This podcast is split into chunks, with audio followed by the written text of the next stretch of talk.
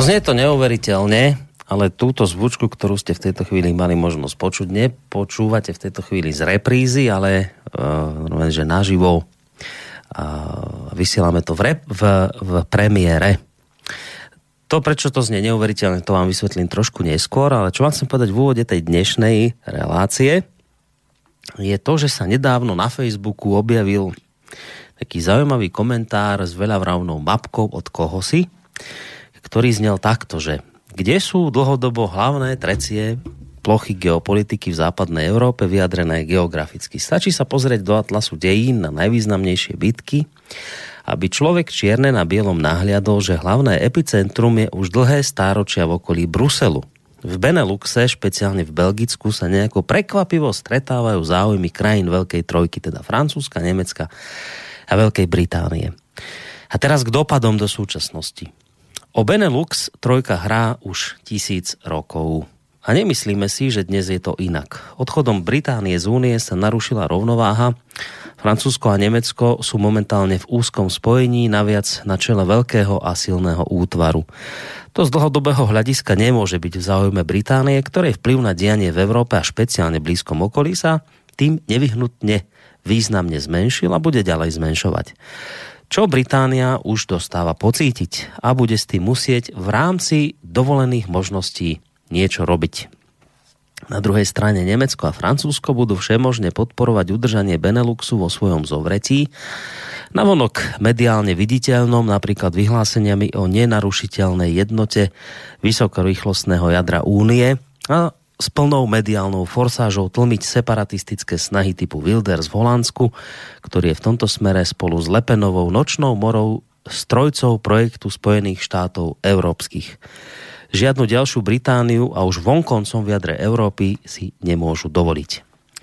Toľko vážení poslucháči z facebookového komentára, za ktorým stojí kto si kto nie len je hosťom dnešnej relácie o slobode v Slobodnom rádiu, ale ktorý je tu aj navyše spolu so mnou v bansko bystrickom štúdiu Rádia Slobodný vysielač. My sme spolu síce vysielali nedávno počas veľkonočných sviatkov, E, reláciu o sviatkoch moderne, ale pravdou vie, že pokiaľ ide o túto reláciu, a preto som hneď v úvode hovoril, že znie to neuveriteľne, že túto zvučku počúvate uh, v podstate naživo nie z nejakej reprízy, pretože my sme sa vám, to naozaj znie neuveriteľne, s reláciou o, o, o slobode Slobodnom rádiu prihovárali posledne takmer pred pol rokom. V novembri minulého roka znela relácia o slobode v Slobodnom rádiu posledne no a posledne sme vám z tejto relácie sa ozvali, teda ako som hovoril v novembri.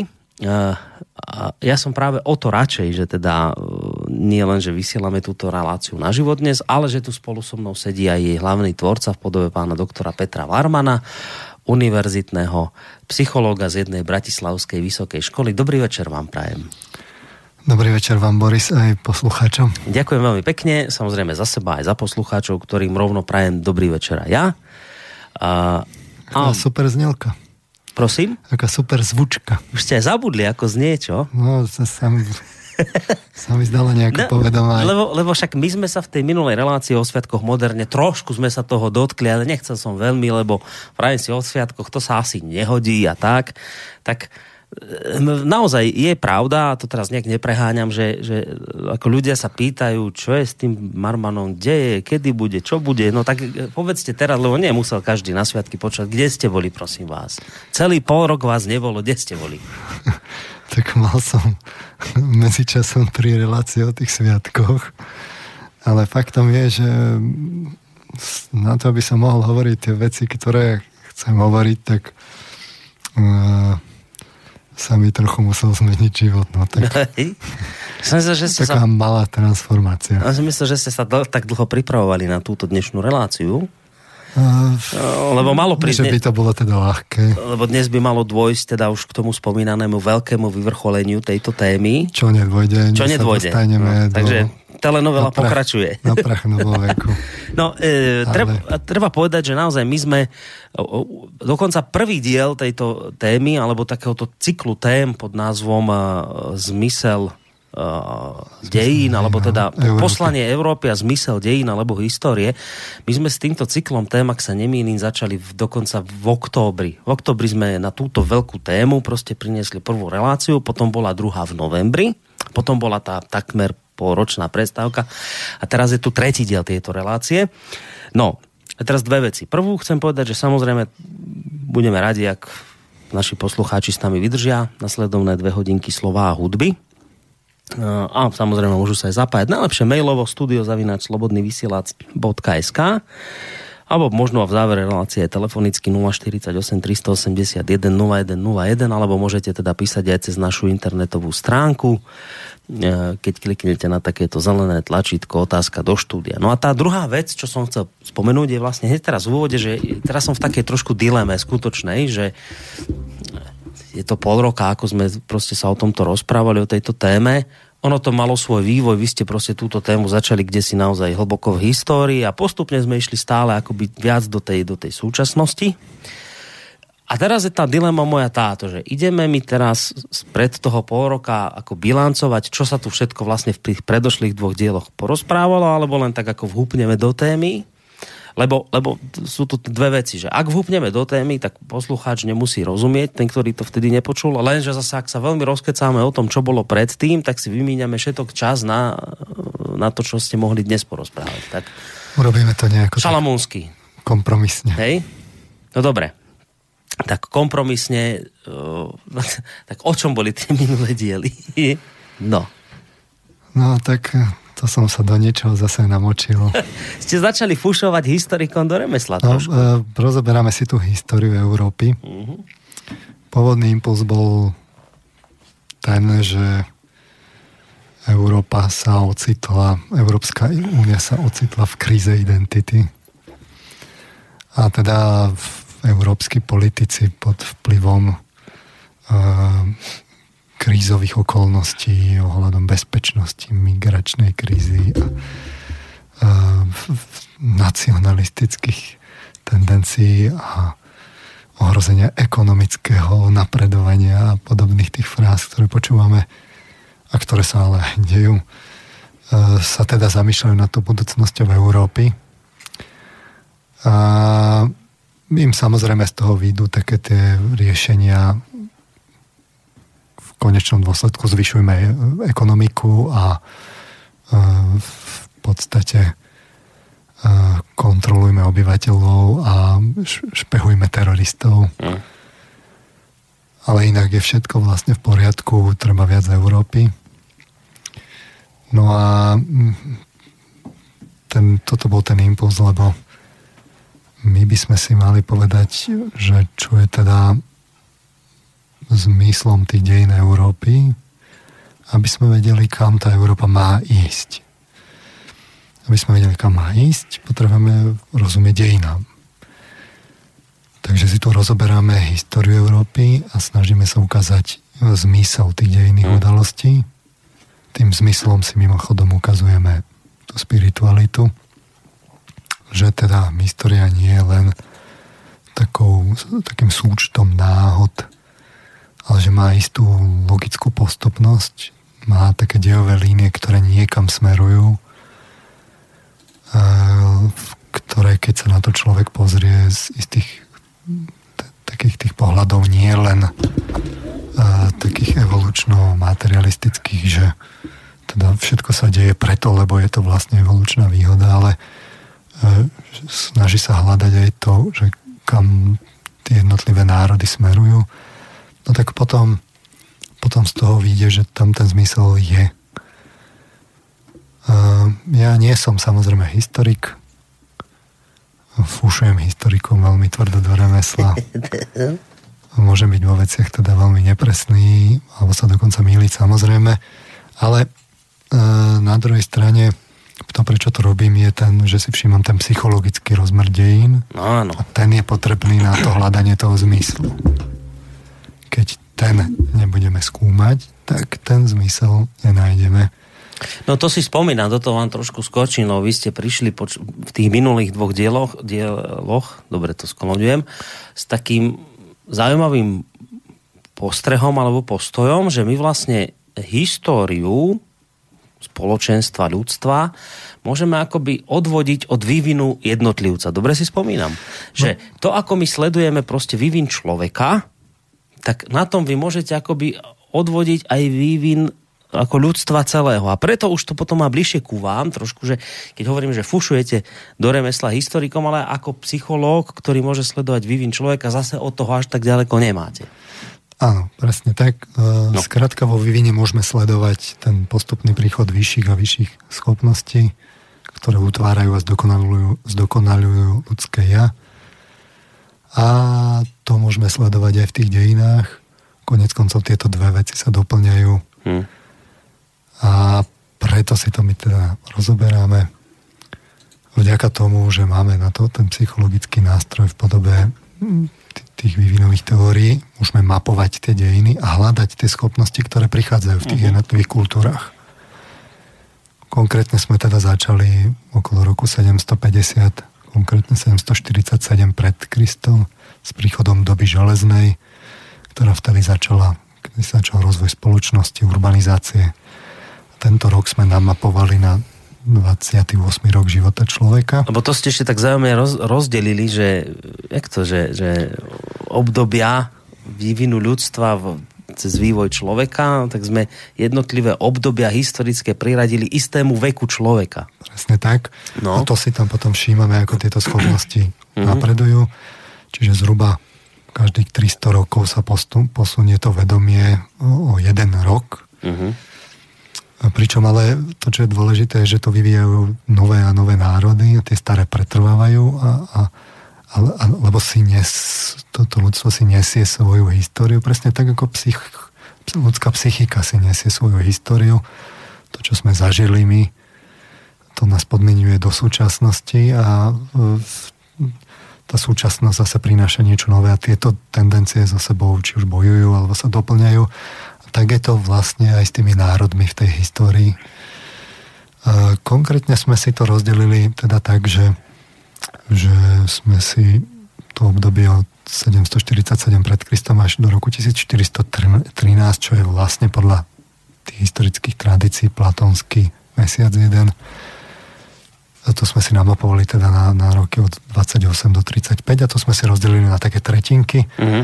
Prvá tretina súvisela teda s antikou, s gréckom a helenizmom.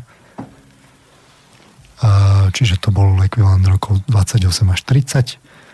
Tie kristové roky, ktoré majú od 30 do 33 rokov, to súviselo s druhou tretinou, ktorá bola románska, primárne s Rímom, Byzanciou a Keltami. Od roku 27 pred Kristom až do roku 693 nášho letopočtu s tým, že ten vrchol, ten stred tej epochy bol v roku 333. Mm-hmm. No a tretia tretina, tu už sme si my nerozobrali. A tu sme sa len tak naznačili, to je od roku 193 až do 1413, čo je ekvivalent v tom ľudskom vývine 33 až 35 rokov. Sme si povedali, že to je románska ako, e, románska epocha s, s, s germánskym vplyvom v Európe spôsobením islamu zvonku, pričom tieto e, kultúry e, medzi sebou interagujú, kde postupne teda dožíva Byzancia a mm-hmm. začínajú ožívať Slovania. To je vlastne tá epocha, ktorú alebo tá časť, tá tretinka, ktorú by sme si radi rozobrali dnes. Čiže dnes skončíme niekde v závere pri roku 1400? Na Prahu novoveku. 1400 a to je pre, keď to dáme na ľudský život, ešte raz, že 30, koľko? 33 až 45. Až 35, čiže do roku 1400, keď sme to hodili na ľudský vek. A teraz nemusíte, tí, ktorí ste tie predošlé dve relácie nepočuli, tak teraz nemusíte rozumieť, o čom sa rozprávame, treba si tie predošlé dve vypočuť. Ale teda to, tých 1400 max je po 35. rok. Čiže to znamená, že my momentálne, čo žijeme, to nechcem predbiehať, len teraz, čo žijeme, tak my sme už takí 40 táto naša my spoločnosť. máme teraz momentálne niekde 37 rokov. 37, hej, v ľudskom. Mm. Toto, čo my tu teraz máme, tak ako ľudstvo, to je pre ľudský 37. život 37 ročný. No to je už taký človek, čo... To je ja. no, no. Tak to už... To je dobrý čo vek. Čo je na tomto zaujímavé je, že no. s každou tou ďalšou tretinkou Čiže na budúce nás bude čakať asi ešte jedna relácia. S každou tou ďalšou tretinkou sme bližšie k súčasnosti a tie mm. dopady na súčasnosť sú e, evidentnejšie a zreteľnejšie.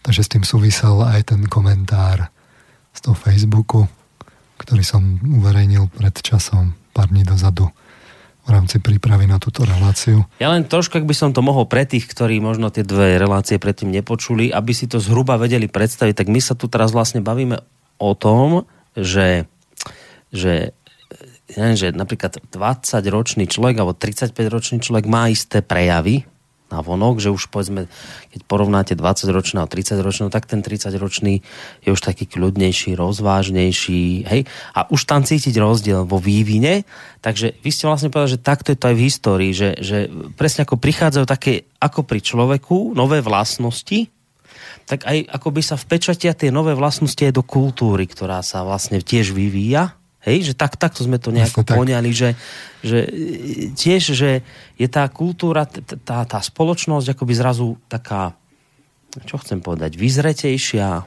pokročilejšia. pokročilejšia tá kultúra je rozvinutejšia. Tak, ako človek. A je založená na nových schopnostiach, tak. ktoré ju podmienujú. A to je celkom logické. Jednoducho my dnes máme iné schopnosti ako neandertalci, mm. kedysi v prehistórii. A, e... Alebo starí egyptiania, alebo ešte aj v antickí Gréci. A kedy, kedy, bola, kedy bola vo vývine spoločnosti, kedy sme boli pubertiaci? V ktorom období? No, náš problém je v tom, že naše dejiny siahajú tak relatívne lepšie smapované práve do, tej, do toho obdobia vlastne tej doby železnej. Mm-hmm. Tam tá kultúra urobí rapidný skok No a potom, keď, čím idete ďalej do minulosti, tým je to horšie a horšie. Máme Čiže viac to, a viac to nemáme medzier. zmapované. To je, Našu pubertu nemáme zmapovanú. Slabšie a slabšie, už keď sa dostaneme zo pár tisíc rokov uh-huh. pred našim letopočtom, tak tam je to už vyslovene slabota. Tam už tápeme, no. Tam tápeme. Uh-huh. Uh, takže v podstate my sme mm, začali tým rokom 750 a to je z okolností aj ten začiatok tých dejín Európy.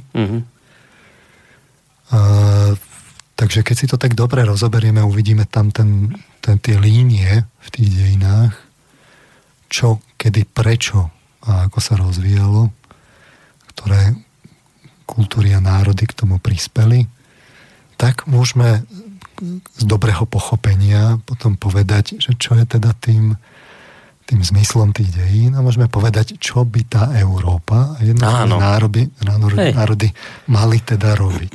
tak. Keď máme teda ten, ten, ten, to expo stanovisko, že to je tak, lebo sa to tak vyvinulo, čo vlastne nič nevysvetľuje, no tak potom to neuvidíme. Toto ja sa obávam, že je trochu taká slabina aj vlastne histórie, ale zrovna tak aj súčasnej psychológie Takže najlepšie si to tak ukázať v tých líniách. Tam len, len takú jednu zapeklitosť. Ja si pamätám, že niekde v období toho pol roka, ako ste tu neboli, prišiel taký jeden mail a teraz si matne spomínam, poslucháč vrát, že, že to počúval, presne toto prepojenie ľudský život versus vývin spoločnosti. Konec koncov od toho nemá ďaleko ani Emil Páleš, on to kde si aj u neho podobné niečo čítal a teraz ale vraví, že a pýta sa niečo v tomto zmysle, že no dobré, a No ale že ľudský život sa niekde končí a že keď skončí vývin spoločnosti, tak čo, že začne sa to od znova, cyklicky znova, celé sa to rozčtá, alebo čo sa stane? Keď akože, tak ako človek dospeje, zostarne a zomre, tak potom ak je to ekvivalent vývin spoločnosti k vývinu človeka, vývoj spoločnosti k vývinu človeka, takže aj, aj tá spoločnosť niekde ako zanikne, zomrie ako človek? No opäť to je taký pohľad, taký ten, že keď, keď tam nevidíme ten spirituálny rozmer, tak keď, keď vidíme ten spirituálny rozmer a teda a zrieme ho, respektíve veríme v, v neho, uh-huh. tak jednoducho tie dejiny raz budú musieť skončiť a my sa staneme číro spirituálnymi bytostiami. A konec koncov tie náboženstva o tom hovoria. A no konci tomu. sveta, všetky majú koniec sveta. Čiže no. raz by to asi malo skončiť s touto hrou a rozvojom človeka a ľudstva. Uh-huh keď e, neveríme tomu, že tak potom je to tá Star Trekovská vízia, že to bude už len technologický pokrok ale v podstate už čo sa týka spoločnosti sme na konci, už máme demokraciu, tak už to stále bude a tak ďalej. Ono, tá demokracia z roka na rok je vlastne čoraz men, menej a menej demokratická, je to čoraz viac a viac zretelné, mm. ale ešte stále tak v takom tom myslení tam dobiehajú tí, títo, títo západní intelektuáli alebo, alebo vlastne sponzorovaní intelektuáli, lebo tí nesponzorovaní to vidia veľmi jasne. A konec koncov za tie tri roky, čo táto relácia na tom, na, v tomto rádiu beží, tak sme si to dokumentovali veľakrát, že ako sa to zhoršuje, zhoršuje a tej demokracie čoraz menej a menej. Ale poďme k našej teda téme. Som som len tak ako mimochodom, že pekný koment ste dali k tomu práve o čom rozprávate na Facebooku, toto kde by ste som začali. Chcel, toto by som chcel dnes trochu rozvinúť. práve, to lebo, lebo to práve vidno, že tam som dal uh, to, to, to, to delenie verdunské a ono to je historická udalosť. Jednoducho tá Karolovská ríša veľká, ktorá zrazu vznikla po páde tej západnej časti mm-hmm. Ríma a zrazu sa tam objavila veľká ríša, tá karolínska. Karol bol za cisára korunovaný. No a mm, teraz ona sa rozdelila, ale zase to k tomu môžeme pristúpiť, že no tak, tak páni sa tam nejako dohodli, že si to tak rozdelia na tri časti, lebo boli traja synovia a nakreslili si deliace čiary. Mm-hmm ale my si ukážeme, že tie deliace čiary sa nekreslili len tak, že to vyplývalo z tých práve z tých línií, že tam bola niekde napríklad čiara medzi Keltami a Germánmi. A v podstate tá, tu delenie, práve tam išlo tú, tú Lotárovú ríšu, to, to, to dedictvo toho Lotára. To je taký pás, ktorý ide od Beneluxu cez hm, vlastne to pomedzie medzi Nemeckom a Francúzskom v okolí Štrásburgu, potom mm. cez Švajčiarsko dole do zase pomedzia medzi Talianskom a Francúzskom a že to je taký pás, kde, kde sa stretávali práve tie veľké, veľké krajiny, veľké celky a tam je, tam je, tam je už proste stáročia pnutie mm-hmm. a No, sa, ti, dokonca sa, asi tisíc ročia, či nie? Či no to je, to je viac ako tisíc rokov. To bolo no, 800, no, tak. to bolo polovica 9. storočia, 843. No a teraz vlastne uh, a my stále v tom ideme, že stále to tam je, že Hej. to vidno na tých bitkách práve nech si teda posluchači pozrú ten link na ten Facebook. Tam je to krásne na tej mapke zvýraznené, tam, tam je tam, legenda, že kde, v ktorom tam období. vidno tie, no. že, že to je jedno, že Zarimanov bitky, hej, hej. potom stredoveké bitky, potom až, až po Hitlera. Až po novovek, áno. A stále na tých istých miestach no. takéto epicentrum a zrovna tam, to keby ste si nakreslili kružitkom z Bruselu vlastne kružnicu, tak, tak zrovna tam to je. No. A, a my tam zrovna, tam máme to centrum Európskej únie a povedzme si otvorene, Európska únia je hlavne západoeurópska únia je to aj taký lingvistický ofuk, ktorý je umyselne podsúvaný. Ja si pamätám tie argumentácie, keď, keď bola teda akože diskusia, že či chceme byť v Európskej únii alebo nie. Bol taký, taký, taká otázka, a vy, nech, vy nechcete byť súčasťou Európy? Ja si to pamätám. Že Joj, to ako, ako keby Hej. ako keby to bola Európa a iné. A stále to bež, beží. A teraz to vidno, už sme aj do nej vstúpili. Už sme akože aj súčasťou Európy. A aj tak sa s nami nepočíta. My sme tam tak, tak s prepačením do počtu. A je to vidno na tom, že sa nás nikto nič nepýta. To je presne tá franská ríša, ako je tam na tej mapke. Tak, lebo tam je to epicentrum, ten mm. Brusel, to je proste francúzsko-nemecký projekt ale tam ide ešte aj Británia, to bol, to bol ten zámer, aby tá veľká trojka bola pohromade, mm. v tom Beneluxe bol to epicentrum medzi nimi. Tam sa to dá pekne aj ukázať, že tí Holandiania sú skôr niečo medzi, medzi Nemcami a Britmi.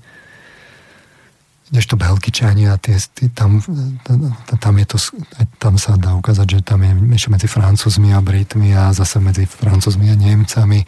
Čiže uh, tam, je, tam, tam sú tie krajinky malé, mm. relatívne medzi tými veľkými a, a takto to malo vydržať pohromade a teraz sa to narušilo vystúpením Británie. No ale tak robí sa všetko preto, aby sa no, to, však veď sa robí, spôsobom sa robí, ale... vrátilo do starých kolejí. No, to... No, takže to asi skončí tak, že teda Británia bude mimo únie, ale vlastne v únii. Kto vie, no teraz sa v Británii vlastne budú predčasné voľby. Niekto ešte dúfa, že sa možno bude dať zvrátiť celý ten proces vystúpenia Británie z únie a už teda európsky politici naznačili, že ak sa Británia predsa len rozhodne ostať v Únii, tak ju privítajú s otvorenou náručou. Neviem, či ste zachytili, Tajany to mal povedať. To je teraz, myslím, nový e, predseda parlamentu Európskeho, také niečo. No, to je jedno. Skrátka, dobre, no vlastne vy ste tým, aj teraz, čo hovoríte, aj tam na Facebooku, čo ste zverejnili, to vlastne ukázali, že že mi že tisíc rokov prešlo, ale to vlastne dokola to isté sa vlastne stále deje. A na tej mapke to krásne vidno, že tie konflikty sa vždy tam proste dejú na, v, tom, v tom epicentre. Zákonite, zákonite. Zákonite? To no, nie je no, náhoda? No, no nie, lebo, lebo a k tomu sa dostaneme. Dobre, Ešte si to Dobre hovoriť. tak uh, si vydýchnite, dajte si pohár vody, dáme si pesničku, lebo doteraz som to tak bral, že sme sa tak viac menej bavili o tom, čo bolo no. doteraz, že sme sa tu vlastne bavili v tých predošlých dvoch Ešte si zhrnieme teda Grecko a, a Tak zhrnte ešte. Veľmi, veľmi tak zhrnte ešte a potom si dáte vodu. Či? Dajme si teraz skladbu. Hej, dobre. Zač, začneme to akoby z gruntu. Dobre, tak teraz skladba a potom ešte k tomuto zhrnutiu ešte jedno dohrnutie drobné dáme a potom sa už posunieme ďalej.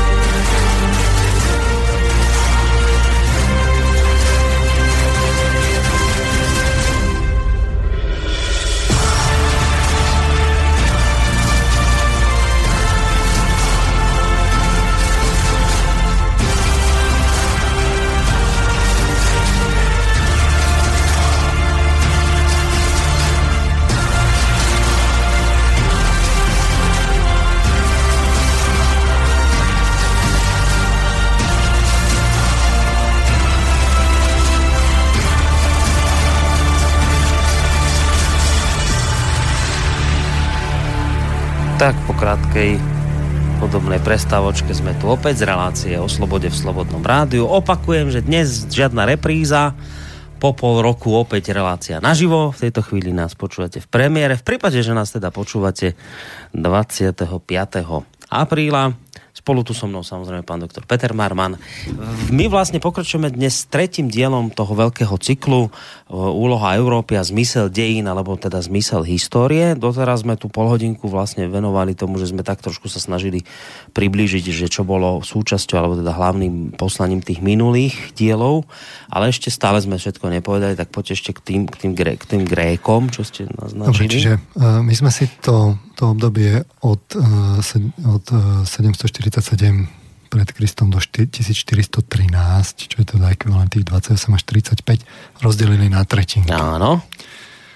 Prvá tretinka je teda od roku 747 pred Kristom do roku 27 pred Kristom. Stred tej tretinky je 387 pred Kristom a tá presne pasuje na vlastne to antické obdobie, ktoré má tri také uh, klasické delenia.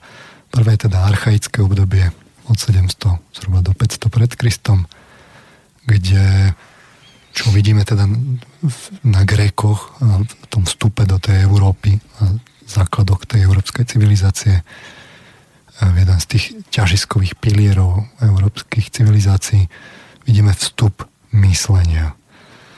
Postupné chladnutie emocionality, postupný koniec tým pádom kontaktu s bohmi, e, narastajúci záujem o vonkajší svet, s tým rozvíjajúce sa zručnosti a rozvrstvovanie spoločnosti, špecializácie sociálnych hm.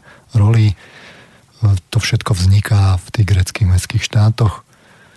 V tom archaickom období prichádza najskôr teda stred s tou Perskou ríšou, ktorá predtým sa zjednotila celý ten klasický Blízky východ a, a prebiehajú teda grecko-perské vojny.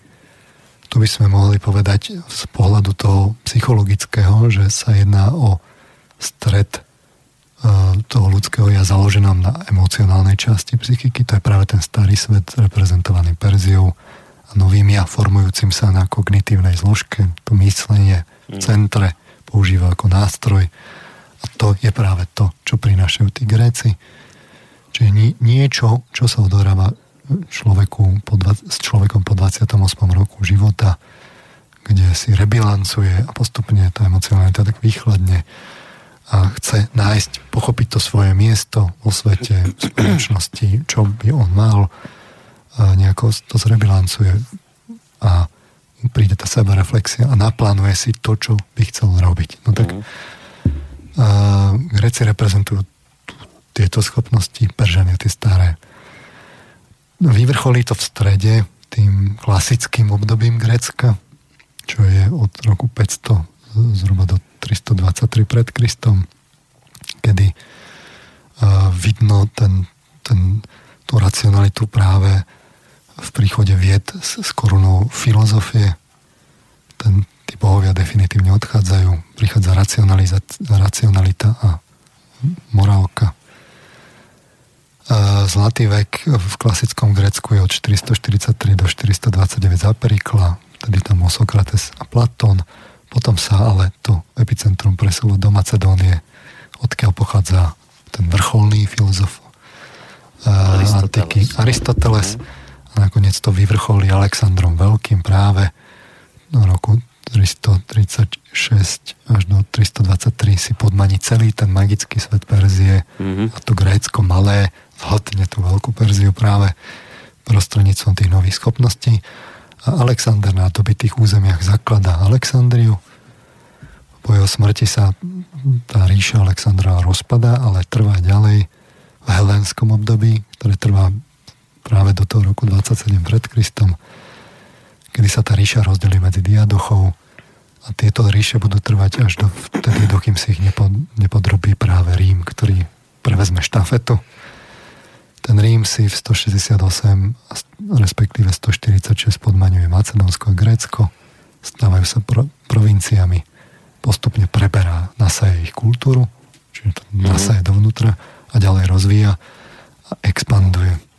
Čiže ak by sme to chceli zhrnúť tak rádko, tak plasticky to Grécko tak úlohou Grékov bolo prejsť od tých magických, emocionálnych, blízkovýchodných kultúr ku kultúre novej, založenej na myslení. Aj keď to myslenie je ešte také teplé, je ešte stále preniknuté tým citom, vidno to vo filozofii. Mm-hmm. Tá grécka, antická filozofia je taká, taká teplá, taká ešte taká emočná. Ich úlohou teda bolo poupratovať, zbilancovať, v seba rozmyslieť sa, zaviesť tú novú kultúru a vyliať ju práve smerom do tých predchádzajúcich oblastí a tam mm-hmm. sa to tak ako keby konfrontuje a ďalej vyvíja. No toto sa deje práve v tej prvej tretinke.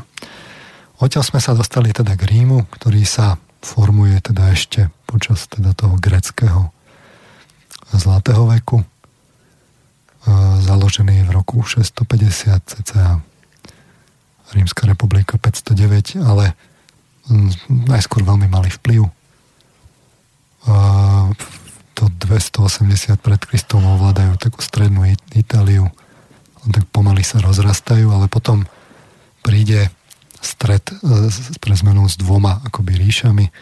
Najskôr si vylámu na Ríme zuby Macedónci, potom sú punské vojny s Kartágom a potom od 3. storočia pred Kristom Rímania vlastne stratia v stredozemí protisily a môže, na, na, môže prísť práve k expanzii, čo je vlastne ich, v ich náture. A odvtedy sú teda v nezastaviteľnej expanzii do celého Stredomoria. Smeruje to až k Cezarovi a Oktavianovi. To, to, také to prvé obdobie Ríma ešte, ešte to, počas toho greckého obdobia, kedy je Rím ešte republikou, ale mm. ten, tie hlavné plody Rím prinesie ako císarstvo a to práve zmenia tú republiku na císarstvo dvaja muži. Najskôr Cezar, potom Octavian, Augustus.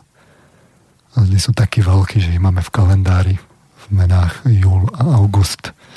Pripoja vlastne Cezar, Gáliu, Octavian, Egypt. No a od tento stredné obdobie, teda to obdobie toho Ríma, to je od 27 do 697, 27 pred Kristom, uh-huh. čo je ekvivalent tých kristových rokov od 30 do 33 rokov. Historicky to má aj to, to kľúčové centrum v polovicu v roku 333. Rím sa vtedy premieňa počas tohto obdobia císarstva na koloniálnu ríšu, zatvrdí sa sám sebe. Je to hlavne o spravovaní kolónií. Je tam nasleduje celý rad známych mien císarov.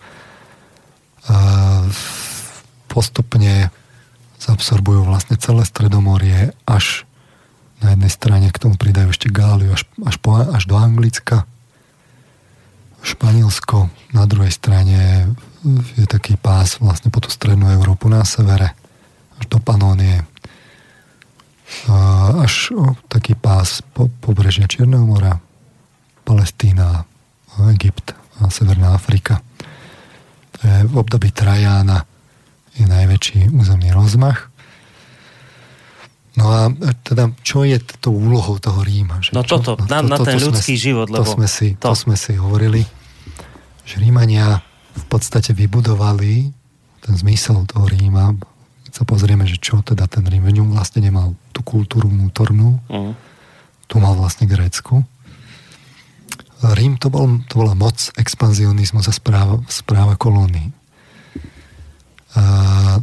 Čiže v, v podstate úlohou Ríma bolo vytvoriť tú vonkajšiu schránku, do ktorej sa mohol naliať na takú veľkú ríšu, ale prázdnu zvnútra, v skutočnosti kultúrne, s nejakým dobiehajúcim greckým, greckou kultúrou, do ktorej sa mohol naliať nový impuls. To bola úloha Rímanov. Vytvoriť ríšu, do ktorej sa môže naliať nový impuls.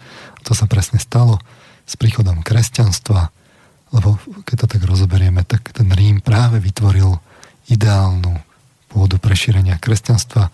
Uh-huh. Jednak tým, že vytvoril takúto v podstate dobiehajúcu, kultúrne dobiehajúcu ríšu veľkú. A, a, a druhá vec je, že ako začali, začal to teda tými misijnými cestami Apoštola Pavla a Petra a v, tej polovici prvého storočia. A odtedy nasledovalo prenasledovanie kresťanov už, už vlastne ešte pred Nerom to začalo.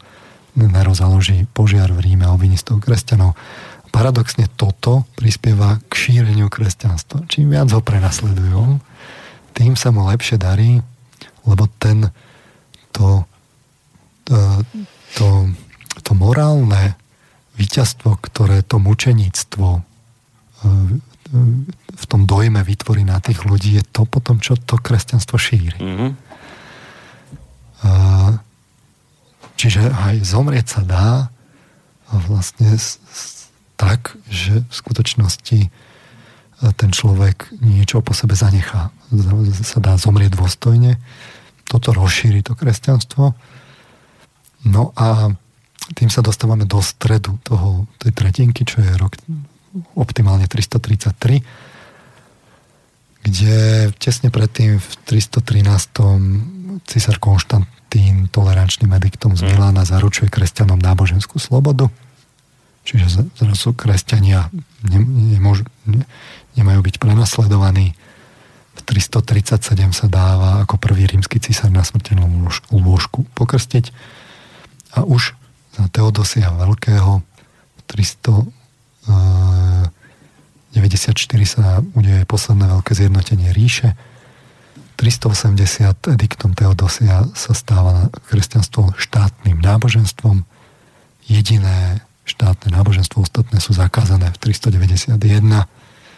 A to je zrazu to, kde v tej polovice toho rímskeho impulzu sa to kresťanstvo úplne rozšíri do celého Ríma tak, mm. že sa stane jediným štátnym náboženstvom.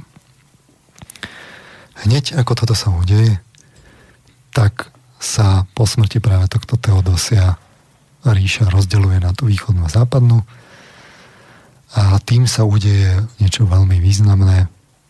Vidieť to e, plasticky, lebo jednak sa tá západná časť, západná Európa si začne žiť svojim vlastným životom a východná svojím, čiže dojde mm-hmm. k deleniu východ-západ, mm-hmm. to vtedy je to inak. Všetky cesty vedú do Ríma, v Ríme je epicentrum a funguje to tak mm-hmm. uh, pol tisíc ročia, vlastne viac ako pol tisíc ročia. Ale zrazu inak, zrazu sa to už nedá udržať, zrazu východ a západ je iný, sa to rozdelí. A nie len vidno, že sa začne aj ďalšie delenie juh a sever. Čiže vznikne taký, v Európe taký, taký kríž takých štyroch kvadrantov z, z, severozápad, severo-juh, teda e, juhozápad, severozápad, juhovýchod, severovýchod. E, každé s nejakou takou inou dynamikou. Udeje sa to teda ten, tak, že zo severu teda prídu Germáni, nordické kmene. Ukazovali sme si, ako sa rozlejú po celej tej mm. západnej časti. A teraz to poučenie, to poučenie z toho pádu Ríma, aby to bolo praktické. A zrazu pôvodný Rím nemá silu bojovať. Tisíc rokov sa to darilo, Rím bojoval, udržiaval si tú dominanciu, držal tých Germánov, bol výbojný, vedel tú ríšu centralizovať, udržiavať kolóny a tak ďalej a zrazu to nešlo. No lebo spohodlnil, opustil svoju pôvodnú morálku, ktorá ho vybudovala, skorumpoval sa, zaplavili ho ľudia z kolónií, ktorí túto morálku nerešpektovali, prijal novú morálku v podobe kresťanstva, ale na rozdiel od východnej časti sa to v tej západnej udialo tak nejako polovične a preto padol. To je paralela s dnešnou Európskou úniou.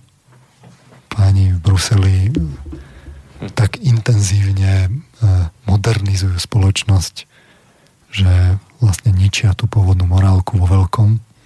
Myslia si, že tá humanisticko ľudskoprávna akože nahradí tú pôvodnú a že ľudia z bývalých kolónií, rozumejme, to sú tí, ktorí teraz ku nám prichádzajú ako migranti, to sú mm. ľudia z bývalých kolónií, že tí ju príjmu.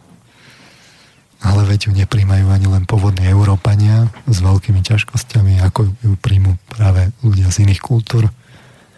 Takže veľká EÚ skončí tak ako Rím pod drzým útokom barbarov ktorí jej spupnosť privedú do reality. No ale v histórii takýto nemilý koniec postihol len tú západnú časť Európy. No lebo tá, východná, tá východná pokračovala ďalej. Tá východná, to sme si práve ukazovali.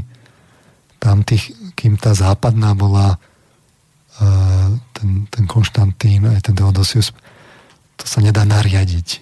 Že teraz sa to nariadiť, že toto je jediné štátne náboženstvo a tak ďalej.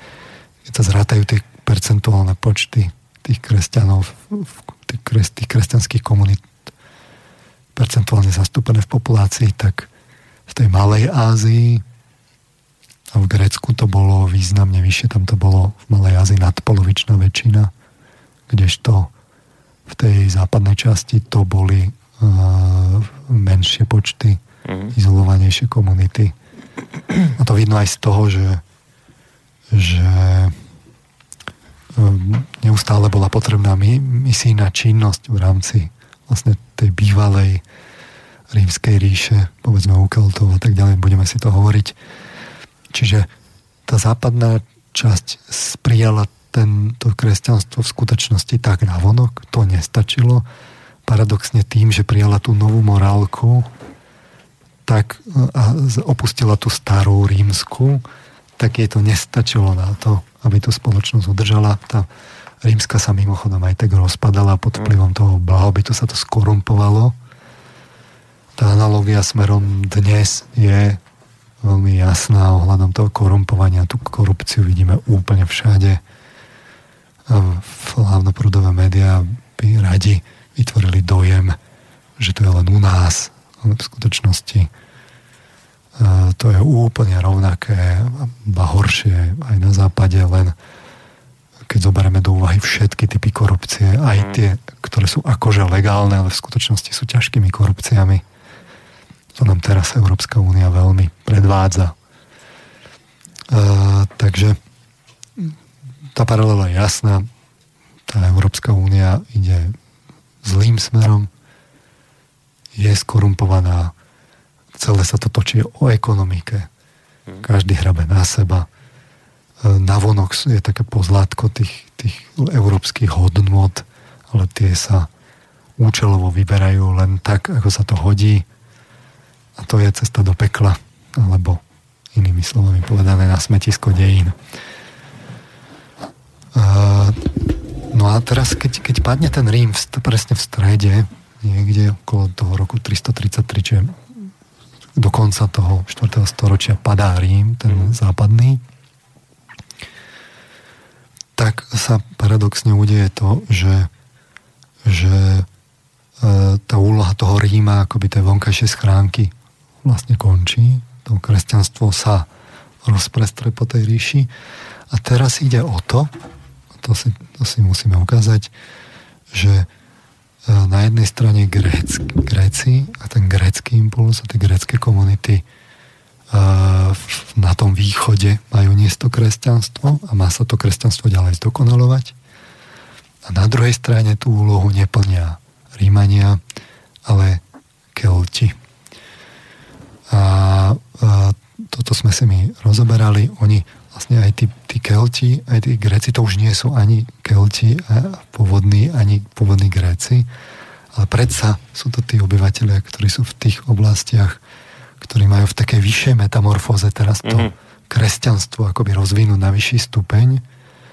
Čiže na začiatku máme Keltov a Grékov, tí Rímania si po, po tom strede podmania aj jedných, aj druhých.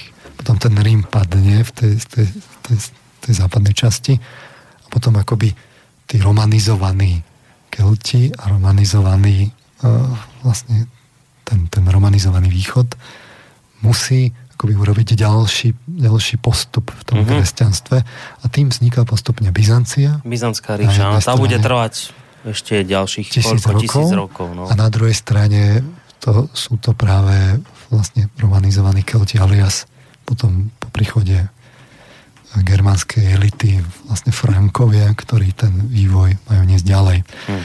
Takže uh, tam je potom ten vývoj, že akoby tí Kelti, romanizovaní Greci, v úvodzovkách aj tí Kelti, aj Greci, romanizovaní, majú akoby urobiť ďalší stupen toho kresťanstva a odtiaľ sa to má preniesť potom akoby na sever, do severných častí Európy.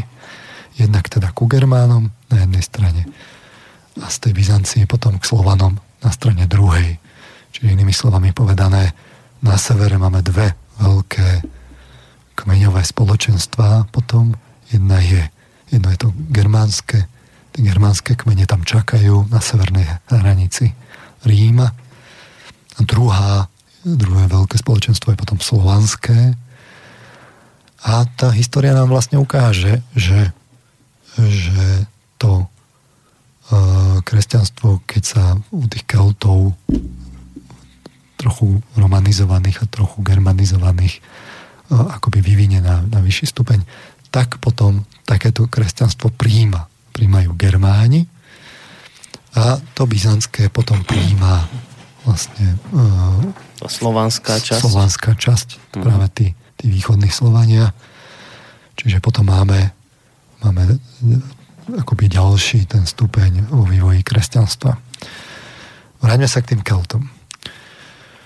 Uh, čiže... Čiže to už hovoríte ešte, bilancujete, či už To ideme? už, to už Dobre. akoby hovorím. Tak kým budete pokračovať, no. tak ešte sa chcem spýtať jednu vec. Máme tu už aj nejaké maily, tak prečítam potom, ale že keď ste hovorili ešte na začiatku tých Grékoch, ktorých potom uh, ktorí porazili Perskú ríšu, ano. Za toho teda Alexandra Veľkého, tak keď ste to napasovali na ľudský život, tak ste hovorili, že to je práve to obdobie ľudského života, keď, sa, keď ste sa vymaňovali z toho emocionálneho života, detského, malého, kde bolo všetko o emóciách. Nie, nie, že ste to, sa... nie celkom, to je fakt si to treba predstaviť, že to je neskorý 20 No dobre, no tak 28 hej, až 30. Hej, ale že z toho emocionálneho idete už do rozumového. Hej, že to bolo vlastne to, ten ekvivalent tej histórie, že to bola tá vlastne porážka Perskej ríše, ktorá ešte predstavovala ten starý emocionálny svet a prišiel už ten rozumový v podobe Grékov. No a teraz tí, a tí Gréci a potom ten Rím, to čo bolo v období života človeka? To, boli, to je ekvivalent práve tých, tých kristových rokov. A to je? 30 až 33 rokov, kedy vlastne ten človek má uchopiť svoju úlohu, že sa tak ako, najskôr si tak zrebilancuje ten, ten, tie svoje doterajšie skúsenosti. Mm-hmm. Utriedi si to, rozmyslí si to, zhodnotí a potom akoby to je to, že sa pozrie tým, tým myslením, tou racionalitou do minulosti, že odkiaľ prichádza, kto vlastne je. Potom prichádza to obdobie v tom strede, kde si má rozmyslieť, ale kto ja vlastne som, čo ja vlastne chcem, má ísť to, z toho pochopenia tej minulosti, si má naplánovať tú budúcnosť. Uh-huh. Má prísť akoby do tej, k tomu rozmysleniu si tej svojej úlohy, toho svojho postavenia vo svete, čo by chcel, čo by Áno. chcel naplánovať tú svoju budúcnosť. A tie Kristové roky sú práve ako keby ten medzník, kde ten človek si tak musí seba pochopiť, že kto on vlastne je. A tam je veľmi dôležité to obdobie, to, tá úloha, vlastne tá etická. Tam je akoby taká v skutočnosti taká racionálna, morálna voľba, že či pôjdem teda tou pozemskou cestou, akoby tou zmyslovo hedonistickou, tou ľahkou, alebo pôjdem vlastne tou cestou e, etickou, ktorá je akoby ťažšia, ale v skutočnosti prinesie viacej mhm. slobody. Uh-huh. A toto tá Európa vlastne robí. Robila. Teda. Toto bolo v tom období to bolo práve, Rímania. To bolo, práve, to, bolo. to bolo práve v tom, že ten Rím robil tú vonkajšiu schránku, do nej sa nalievalo to kresťanstvo a zrazu to kresťanstvo upriamilo tú, tú pozornosť celej tej ríše rímskej uh-huh Práve na tú etiku. Na to transcendentno. Na to transcendentno. Uh-huh. A to spôsobí ten otras, že tak čo som, kto som, a čo by som mal. A zrazu sa to, tým myslením, a to vidno vo filozofii, e, v patristike, tej, tá patristika je ešte aj tak delená, ona je, to, je do to sa tak vo filozofii delí na, na tých starších odcov. E, končí to nicejským koncilom v roku 325, čo je presne v tom strede, kde sa položia také tie základné tézy toho kresťanstva. Vybuduje sa jednota cirkvi, dovtedy e, sa vytriedia tie texty náboženské, mm-hmm. Sú vlastne už celá tá zbierka evanielí, tých, tých listov, to sme si hovorili práve v relácii o sviatkoch moderne. A to, tam sa to ako keby tak, tak v podstate položia sa tie základné tézy na stôl, že toto je ono, to, je tá, mhm. to sú tí starší cirkevní otcovia. A potom, potom v roku 325 ide uh, v, práve v tej tretinke trošku za ňu do roku 800, dokým nezačne scholastika, obdobie mladších cirkevných otcov, kde práve kde sa ten Rím, kde, kde ten Teodosius um, sa, sa vybuduje to, na to, to štátne kresťanstvo a tam, tam sa celý zakolíše ten západný Rím, tak práve mm-hmm. tam stojí Augustín a ten je hlavnou filozofickou postavou tej, tej, tých mladších cirkevných otcov, hlavný ten cirkevný otec Augustín a ten, tam sa práve spracováva tá jednotná kresťanská dogmatika a filozofia a filozoficky sa buduje tá etika. No čo sa tam buduje? No, o filozofii. No, tá etika sa tam buduje. Mm-hmm. Tá Európa si tam práve akoby buduje tu tie tézy, že čo by mala ďalej robiť. Že ako ten človek, hej, že špekuluje, že tam, čo ide ďalej tam sú práve, práve sa tam prekope akoby cel, všetky tie témy, že Boh a človek, Boh a materia, človek a spoločenstvo a tie vzťahy, mm. to všetko sa tam vlastne e, e, rozoberá. Tým sa zaoberá práve tá patristika. A toto, toto sa tam práve, práve udieva v tom e, tu tá, tá, tá východná časť preberie tú svoju úlohu tak ľahšie, lebo, lebo má rozpracované od tých Grékov v podobe práve toho Aristotela mm. a práve tých greckých filozofov. Je tam tá bohatá grecká tradícia. Podstate Byzancia, tak ľudovo povedané, je, je kresťanstvo plus helénizmus. Takže tam to rozpracované je, takže to, e, to kresťanstvo tam má sprvu lepšiu pôdu a s tou ríšou to nezamáva. Mm-hmm. U tých Keltov, tí majú, tí majú, uh, tí majú síce spirituálnu tradíciu, je vidno, že, že oni to kresťanstvo majú tendenciu príjmať celkom dobre, rozhodne lepšie než, než Rímania. Mm. Vlastne dodnes je tam nejaký taký akýsi sú, sú akýsi nejaký taký príťažlivý a tajomný tí, tí kelti je tam silný akcent na prírodnú spiritualitu. No a e, tam je dôležité si všimnúť, ja som o tom minule nehovoril, že kde je to pôvodné, to, to je tá keltská ríša, lebo to mnohé napovie aj od dnešku. Práve napríklad e, tí kelti, oni tak siahajú v, tom, v tej pôvodnej ríši práve do e, na územie toho, toho Belgická, ale už nie ďalej čiže do Holandska nie. Uh-huh. A tam sa stretnú z druhej strany neskôr s Germánmi, tam sú Frízy a, a práve Frankovia. A, a tá, tá deliaca čiara tam, ona, ona trvá vlastne do dnes. To je vidno, že, že vidno to napríklad v tom, že, uh, že uh, tí Belgičania sú primárne katolícky a tí Holandiania sú protestanti. E,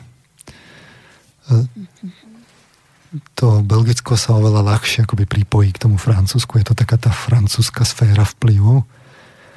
Kdežto to, to Nizozemsko to, to odoláva. To tam, to tam jednoducho tam tí Francúzi nesiahajú. Uh-huh. Francúzi to sú práve v tom podloží tí keholti.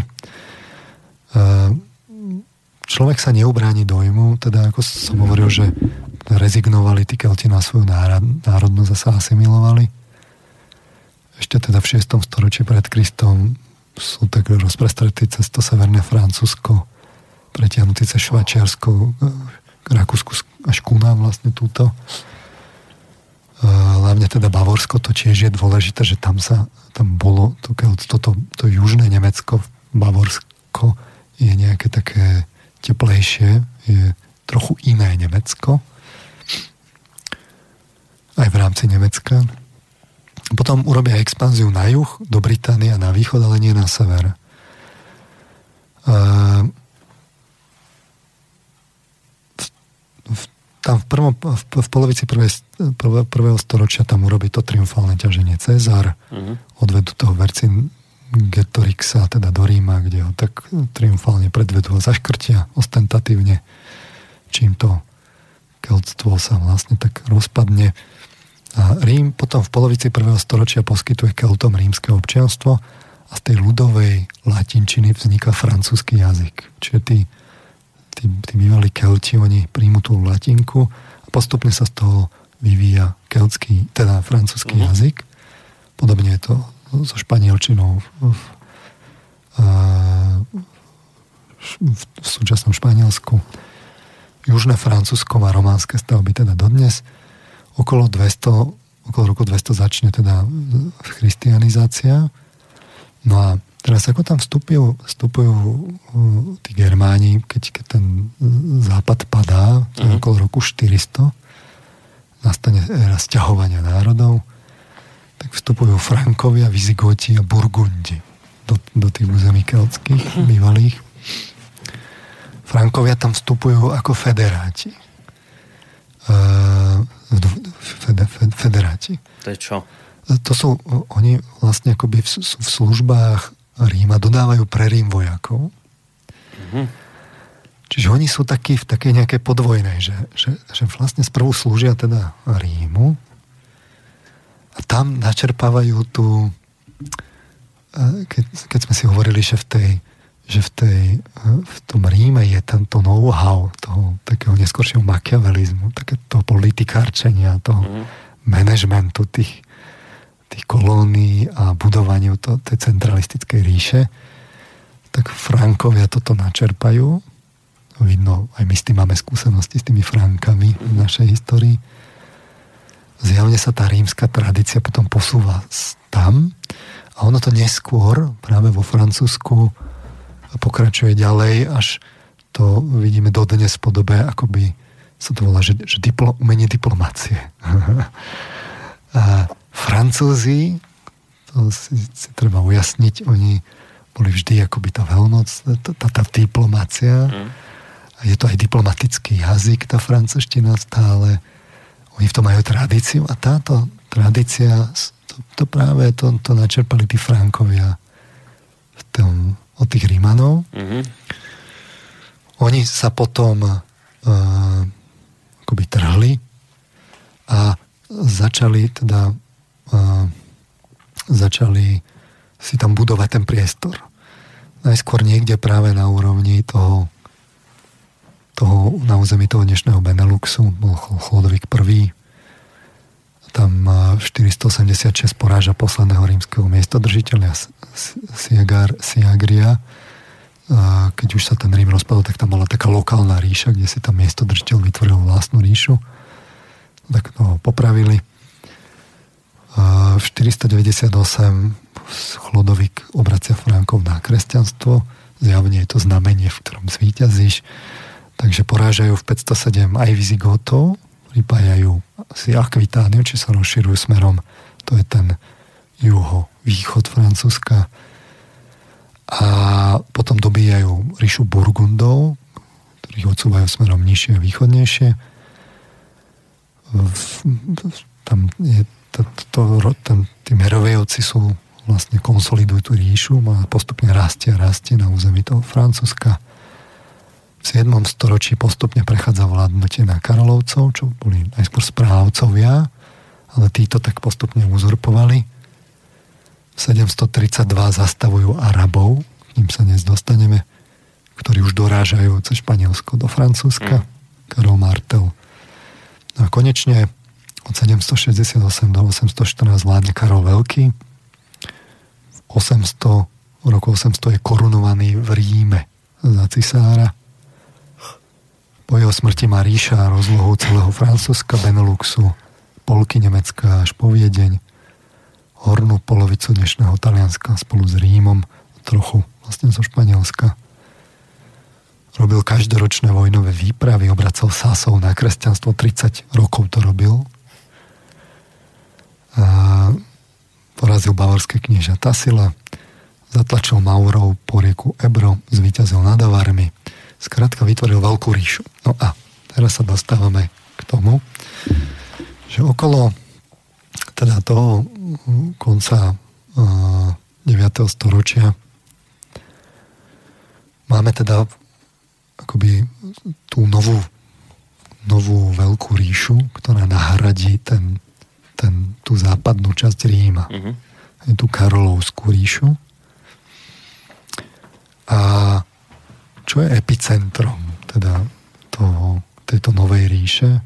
No to sú tí Kelti, bývali, romanizovaní s, tú, s, tým, s, tým, s tou franskou šlachtou, ale v skutočnosti sú to tí Kelti. Uh-huh a, a teraz príde taký zaujímavý jav, lebo oni, on ešte ten Karol dobije vlastne aj z tých, z tých Germánov časť. Takže on, on sa tak ako do, dobíja to tam a kristianizuje. A tak e, čo skoro vlastne po jeho smrti príde práve v tom 843 Verdunská zmluva, kde sa to rozdelí, tá ríša na, na tých troch synov Lotara I. Tam vznikne čo? To je ten obrázok. Západorímska ríša. Ja ten obrázok, čo si dá na Áno, áno, to, je, to je to delenie. To je tá, tá zmluva, že ako sa to rozdeli. Oni tam boli štyri tie delenia a tie nám ukazujú, ako sa, ako sa tríbia tie, tie, tie ríše a vznikajú akoby no, no, nové neskoršie celky, ktoré vlastne trvajú dodnes. Čiže v, te, v tom verdovskom delení 843 vznikne najskôr teda západorímska ríša, teda, teda tá jedna časť je západorímska, to je tá keltsko-románska, neskôršie Francúzsko, základ Francúzska. Potom je východorímska ríša, to je tá germánska časť, tam sú tí Germáni. Uh-huh. A v strede je tá nárazníková zóna, tá, tá Lotarová, to Lotarové dedictvo. Uh-huh. To je ten pás toho Beneluxu, cez Lotrinsko, Švajčiarsko až, až dole do Burgund. A to je, ten, to je to, kde čo? No, kde sa tí Germáni s tými Francúzmi a s Keltami vlastne pasujú. No potom už tam akoby v tomto delení začne sa tríbiť, že tie epicentrá sa začnú črtať, tie sú jasné, východofranská je jasná, západofranská je jasná, neskôršie Nemecko a medzi tým sa, o to sa to hrá. Mm-hmm. Preto sú tam aj tie, tie bitky. V 855 je prímske delenie, kde sa tá, ten stredný pás delí. Je tam hore je Lotrinsko s Beneluxom, dole je Burgundsko so Švajčiarskom a, a oddelí sa Itália, lebo tam tá franská ríša siahala až do polovice, teda talianska súčasného Čiže sa to tak akoby získavajú, ten pás získava svoju identitu. Mm-hmm. Tam sa kladú tie základy tých, tých, tých malých štátov neskorších. A potom v 870. mersenské delenie, už len, kde, kde sú zase akoby zhodnuté tie, už je len západo- a východofránska časť a italské kráľovstvo, čiže tí veľkí si to zhodnú. Mm-hmm 880 je Ribenmonská zmluva, Ribenmonská zmluva odtrhne sa Burgundsko, ktoré je e, dolné Burgundsko, čo je neskôršie Francúzsko, je horné Burgundsko, čo je neskôršie Franc- Švajčiarsko. A trochu sa preleje z toho Lotrinska od Fr- Frankov pre zmenu ku Germánom, čiže do Nemecka. No a to má dopad akoby na tú súčasnú úniu. Tam práve v týchto nárazníkových zónach sa tí Francúzi s tými Nemcami e, prú. No. Hneď v zápätí sa tam pridajú aj Briti. A ty a... sa nám kde zobrali? Že my tu máme zatiaľ len západofranskú ríšu. No to si práve východo... povieme. Ja takže ešte si povieme, to, k tomu, dobre. K tomu práve hneď smerujeme, aby sme si pozreli tie vzťahy tých Keltov a Germánov, lebo to zase pekne vidno vidno na tých súčasných udalostiach paradoxne ohľadom toho referenda v Británii. A aby sme vedeli, si... Kelti sú Francúzi, Germáni sú Nemci. Aha, hej, že musíme to takým nesk- moderným jazykom. Čiže ne, tak, tak neskôr. Tak, hej, neskôr. Že neskorší Kelti akoby sú Francúzi. Uh-huh. Galský kohút, no, no. Gália bývala. A, a Germáni to sú Nemci. Germáni to sú, to a oni sa vlastne takto Nemci. už a tam niekde roky. v tom nárazníkovom pásme sa stretávajú a tam sa vytvoria také akoby tá história ukazuje, lebo to sa nedieje len tam, je nárazníková zóna aj medzi Slovanmi a Germánmi. Napríklad Lužický, uh-huh. Lužica, e, Lužický Srby, e, konec koncov vlastne Čes, Česko. Hej. A tam tie oblasti súčasného Polska, tam tiež sa prelievali akoby Slovania menili identitu na, ku Germánom a zase a Balti, povedzme, a tak ďalej. Čiže uh, tam v tých, akoby napomedzi tých veľkých celkov a tých ohnízk je, sú také tie, tie nárazníkové malé, menšie národy, ktoré, ktoré tak uh, pendlujú z jednej strany na druhú, tak ako si to tí väčší rozdávajú ale paradoxne oni sprostredkovávajú tie impulzy z jednej strany na druhu. Mm-hmm. V tej Británii si to ukážeme po skladbe. Po skladbe, dobre. Dáme si skladbu a potom sa pozrieme do Británie. Kde sa nám tam vlastne zobrali práve Briti, lebo zatiaľ sa bavíme len o východofranskej, západofranskej, že teda Keltoch, teda Francúzoch a Germánoch, teda Nemcoch, ale veľká trojka, nie dvojka, veľká hmm. trojka. Ešte niekde Briti nám v tom celom lietajú, takže to sa dozvieme po pesnička. Nebojte, pôjdeme potom aj na vaše maily.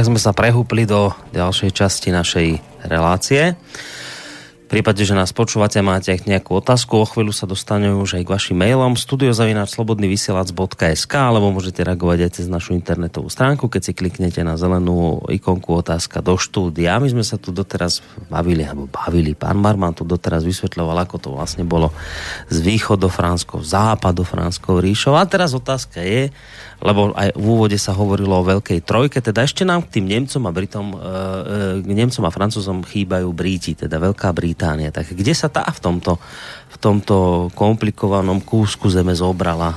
Začala postupne aj ona bojovať no, o vplyv. V 9. a 6. storočí pred Kristom osídlujú ostrovy britské Kelti. Uh, takže tam nájdeme to keltské obyvateľstvo, podobne ako v Gálii. A ako Cezar robí spanilé, spanilé jazdy, že si podmaňuje teda Gáliu, tak už Cezar robí v prvej polovici, teda v polovici prvého storočia pred Kristom aj prieskumné expedície na ostrovy. Mm-hmm. 43. roku je už na ostrovoch Prvá rímska nadvláda to s prvým správnym sídlom je v Colchestri. Uh, v roku 128 vybudujú Hadrianov val na hranici dnešného vlastne medzi Škótskom a Anglickom. A za ňou boli Piktovia, čo boli Kelti. Uh, tí Rímania ani sa nedostanú ani do, e, nevládnu ani v. Čiže oni zaberú taký ten, ten to Anglicko s, s Velsom. No ale ako padne tá e, začne to sťahovanie národov a de facto veľmi rýchle padne tá západorímska ríša. E, doslova do písmena tí Germáni tam prelomia tú obrannú líniu to tam mali ešte tí Rímania, aj ten val medzi, medzi Rínom a Dunajom a v celú mm-hmm. tú hranicu držali a robili si tam výboje. Tak, uh, tak uh, samozrejme v Rímania musia šetriť celý, tak ustúpia z Británie. Čiže Rímania sa stiahujú. No a v 4. storočí uh, prebieha kristianizácia Írska. Tam hrá veľkú úlohu svätý Patrik. Je odlečený teda do Írska, odtiaľ utečie do Francúzska, kde študoval, stal sa kňazom. Mal víziu, v tomto znamení svýťazíš, že má obrátiť Írsko na kresťanstvo. A v Írsku a Islande ho považujú za svetca. Katolická církev ho za svetého nevyhlásila. Silne ovplyvnil kresťanskú církev Keltov, v Írsku a Škótsku. E, tam, prišla, tam vznikla írsko-škótska církev, alebo Ritus. Ten bol prijatý katolickou církou až v 12. storočí. To bol taký osobitný akoby keltský rítus. Uh-huh. Írsko-škótska církev. A veľmi taká taká citová, taká nie nemala tú, ten, ten romanizačný vplyv tým, že to vzniklo v Írsku, kde tí Rímania neboli, uh-huh. tak to bolo také pôvodné, kde to kresťanstvo takým pôvodným spôsobom sa vlialo do, k tým Keltom. Uh-huh. Nebolo tam nebolo to také def, no nechcem povedať, že deformované. Ja viem, čo chcete povedať. Ťažko ja, sa som to, to, ja som to hovoril, že, že uh, toto rímske kresťanstvo tá rímska církev, ona si niesla tú, to dedictvo toho Ríma v podobe tej prísnej hierarchizácie, autokratických štruktúr. Skrátka tie rímske na jednej strane cnosti, Vlastnosti, cnosti a na druhej strane ale aj, aj neresti sa tam jednoducho vliali mm-hmm. a vidno tam oboje. No a mm-hmm. toto, keďže tam neboli v tom Írsku tí, tí Rímania, tak tam vznikol práve ten írsko-škótsky ritus. A odtiaľ, odtiaľ prichádzali tí, tí uh, misionári, uh, čiže v 6. storočí obracia Ír svätý Kolumbán škótov na kresťanstvo. A potom odtiaľ sa dostane až do Bretane, Gálie, Burgund, Nemecka a Itálie, kde zakladá desiatky kláštorov po ceste. Čiže naozaj robí misiu, misijnú činnosť práve tým, tým, tým írským vlastne elementom. No a teraz príde to dôležité, ako tí Germáni sa vlejú do tej západnej časti, my sme si hovorili, že oni skončia až v Severnej Afrike, Vandali. Um, takže, ja neviem, Vizigoti, Frankovia, tak budujú si tam tie, tie, tie svoje kráľovstva. Tak začne, začnú prichádzať aj teda do, do Británie v 5. a 6. storočí teda tam vstupujú Anglovia, Sasi a Jutovia a tlačia tých domácich Keltov, ktorí sa volali Briti, ich tlačia na územie dnešného Walesu. Hm. A tak máme, tak vlastne vzniknú tie základy pre, pre Írsko, Wales, Škótsko a Anglicko. Írsko, Wales, Škótsko sú bývali teda Kelti. A Anglicko Angličania, to sú, to sú Anglovia, Sasi, Jutovia, to sú vlastne germánske kmene. A tam vidno aj ten rozdiel. V 6. storočí príjmali teda Angličania kresťanský ritus v rámci kristianizácie. Rozhodli sa pre ten katolícky, nie pre ten írsko-škótsky. Aj keď boli obklúčení keltami, ale samozrejme tí, tam bol ten vplyv toho, tej kristianizácie. A oni potom zase mali pre zmenu, už keď to kresťanstvo prijali, už v 6. storočí, tak potom mali misijnú činnosť smerom ku Germánom, lebo to boli vlastne Germáni. A neskôr tam na tie ostrovy vlastne prichádzali ešte, ešte Dáni a nakoniec Normani v 1066 William dobyvateľ.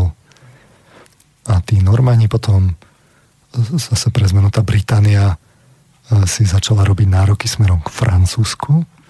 Začal 900-ročný spor, viac ako 900-ročný spor medzi Francúzmi a Angličanmi. A oni si nárok začali robiť preto, lebo čo? Lebo že tam, tam, tam, bol, tam bola dedičnosť trónov, uh-huh. potom aj dobývanie. To sú všetky tie dejiny Johanky z Arku a tak uh-huh. ďalej, kde uh, tí Angličania, teda Normani, vlastne tam veľkú časť Francúzska držali pod kontrolou. Uh-huh. Až to skončilo vlastne tou Johankou Arku, Arku a oslobodením teda toho Francúzska, kde sa to Francúzsko ako keby konečne vymanilo z toho, z toho vplyvu anglického. Hm. No a teraz, keď si pozrieme, tak dnes čo máme, no? E, tí Angličania, oni postupne si teda akoby podmanili aj tých Velsov, Velšanov, aj tých Škótov. A konec koncov s Írom sa, s Írmi sa preli a, a tiež si podmanili. Ale tam sú také tie ťahanice dodnes, väčšie alebo menšie. A teraz nám to kde vyplávalo?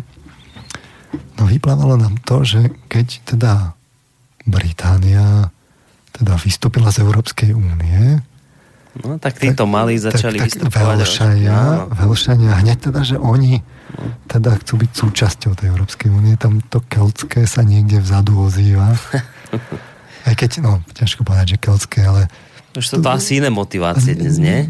Či nie? Nie, nie, práve, že lebo to vidíte dodnes, že v tom Írsku tí, tá, tá, tá Británia, ona tam tam bolo sťahovanie vlastne do toho Írska, kde, kde boli protestanti a tam roky, rokuce bolo to napätie Íra mm-hmm. a, práve ten Belfast. A, a tí Íry chcú to Írsko späť a teraz sú tam to, to protestantské, tá protestantská časť, to, to severné Írsko.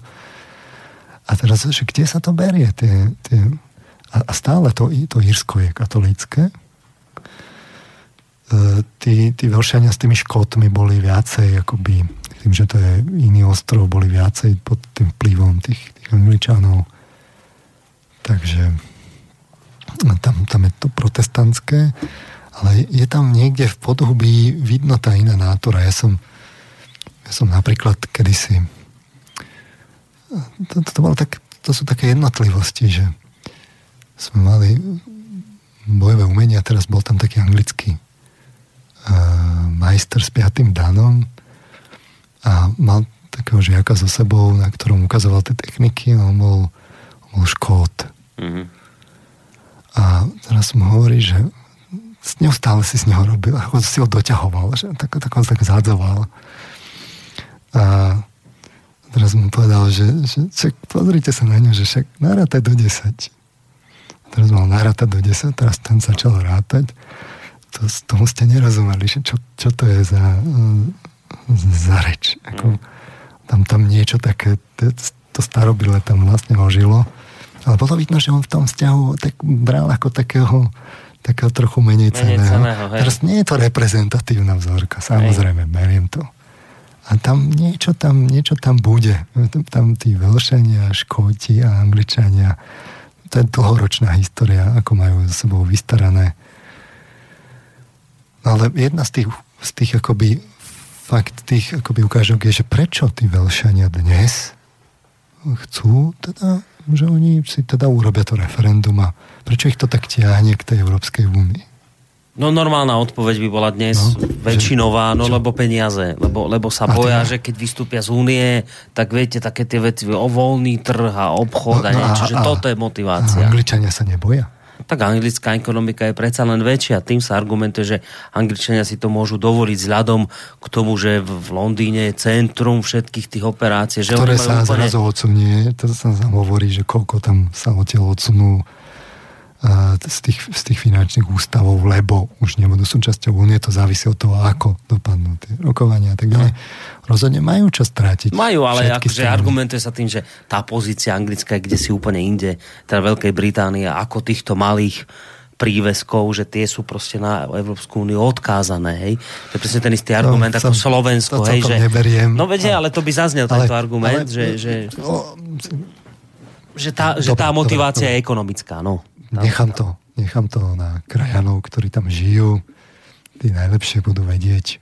Môžu napísať nejaký mail, že aké, to tak na, na skúmanie, že aké, aké sú rozdiely v tých náturách. Som presvedčený o tom, že tam tie rozdiely sú dodnes, že tam tá, tá, tá, tá spiritualita je proste vzadu niekde iná, ktorá sa potom prejavuje akoby v takýchto svetských veciach, čo by ste vysvetlili možno nejako inak, ale, ale vidno to historicky a vidno to potom, keď to vypláva, že ako tie, že kto s kým vlastne drží, hmm. kto, kto je ten národ. A toto je, toto je to zaujímavé, že kto je národ. Čo, lebo taká tá, tá empirická veda, ona, tá štatistická povie, a to je len sociálny konštrukt.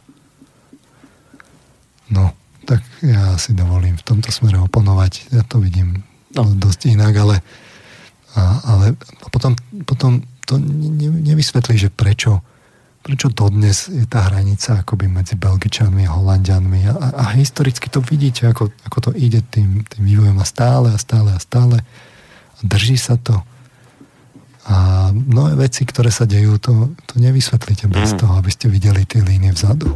No, vy iné, inak povedané, zhrnuté, počerknuté, hovoríte toto, že, že keď chcete sledovať skutočnú motiváciu správania sa súčasných ľudí alebo národov, tak nemôžete vidieť v tých aktuálnych veciach, ale treba ich to hľadať kde si hlboko v tých, v tých koreňoch národov, kde si hlboko v histórii, že, že akože tá história dávna na nás a na naše správanie, a nie teraz ako jednotlivcov, ale ako, ako národa, má hlboko väčší vplyv ako nejaké aktuálne veci, ktoré my tu teraz riešime. Čiže inými slovami, že pre tých, ja neviem, Írov, Škótov je dnes ani nie tá ekonomická otázka tým skutočným dôvodom, prečo napríklad chcú ostať v Únii, ale že je to niečo historické, hlboké v génoch vpísané u nich?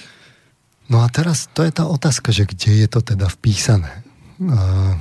Lebo keď sa pozriete na tie gény, to sa dnes intenzívne skúma, tak zistíte, že v tých génoch máme oveľa viac spoločné ako rozdielne, že tá predstava, že, sem, že napríklad akože k tým Keltom prídu Frankovia a že to, že to vytlačia to pôvodné obyvateľstvo je úplne, to je vidno z, z, toho, z tej genetiky, že to, to rozhodne nie je pravda.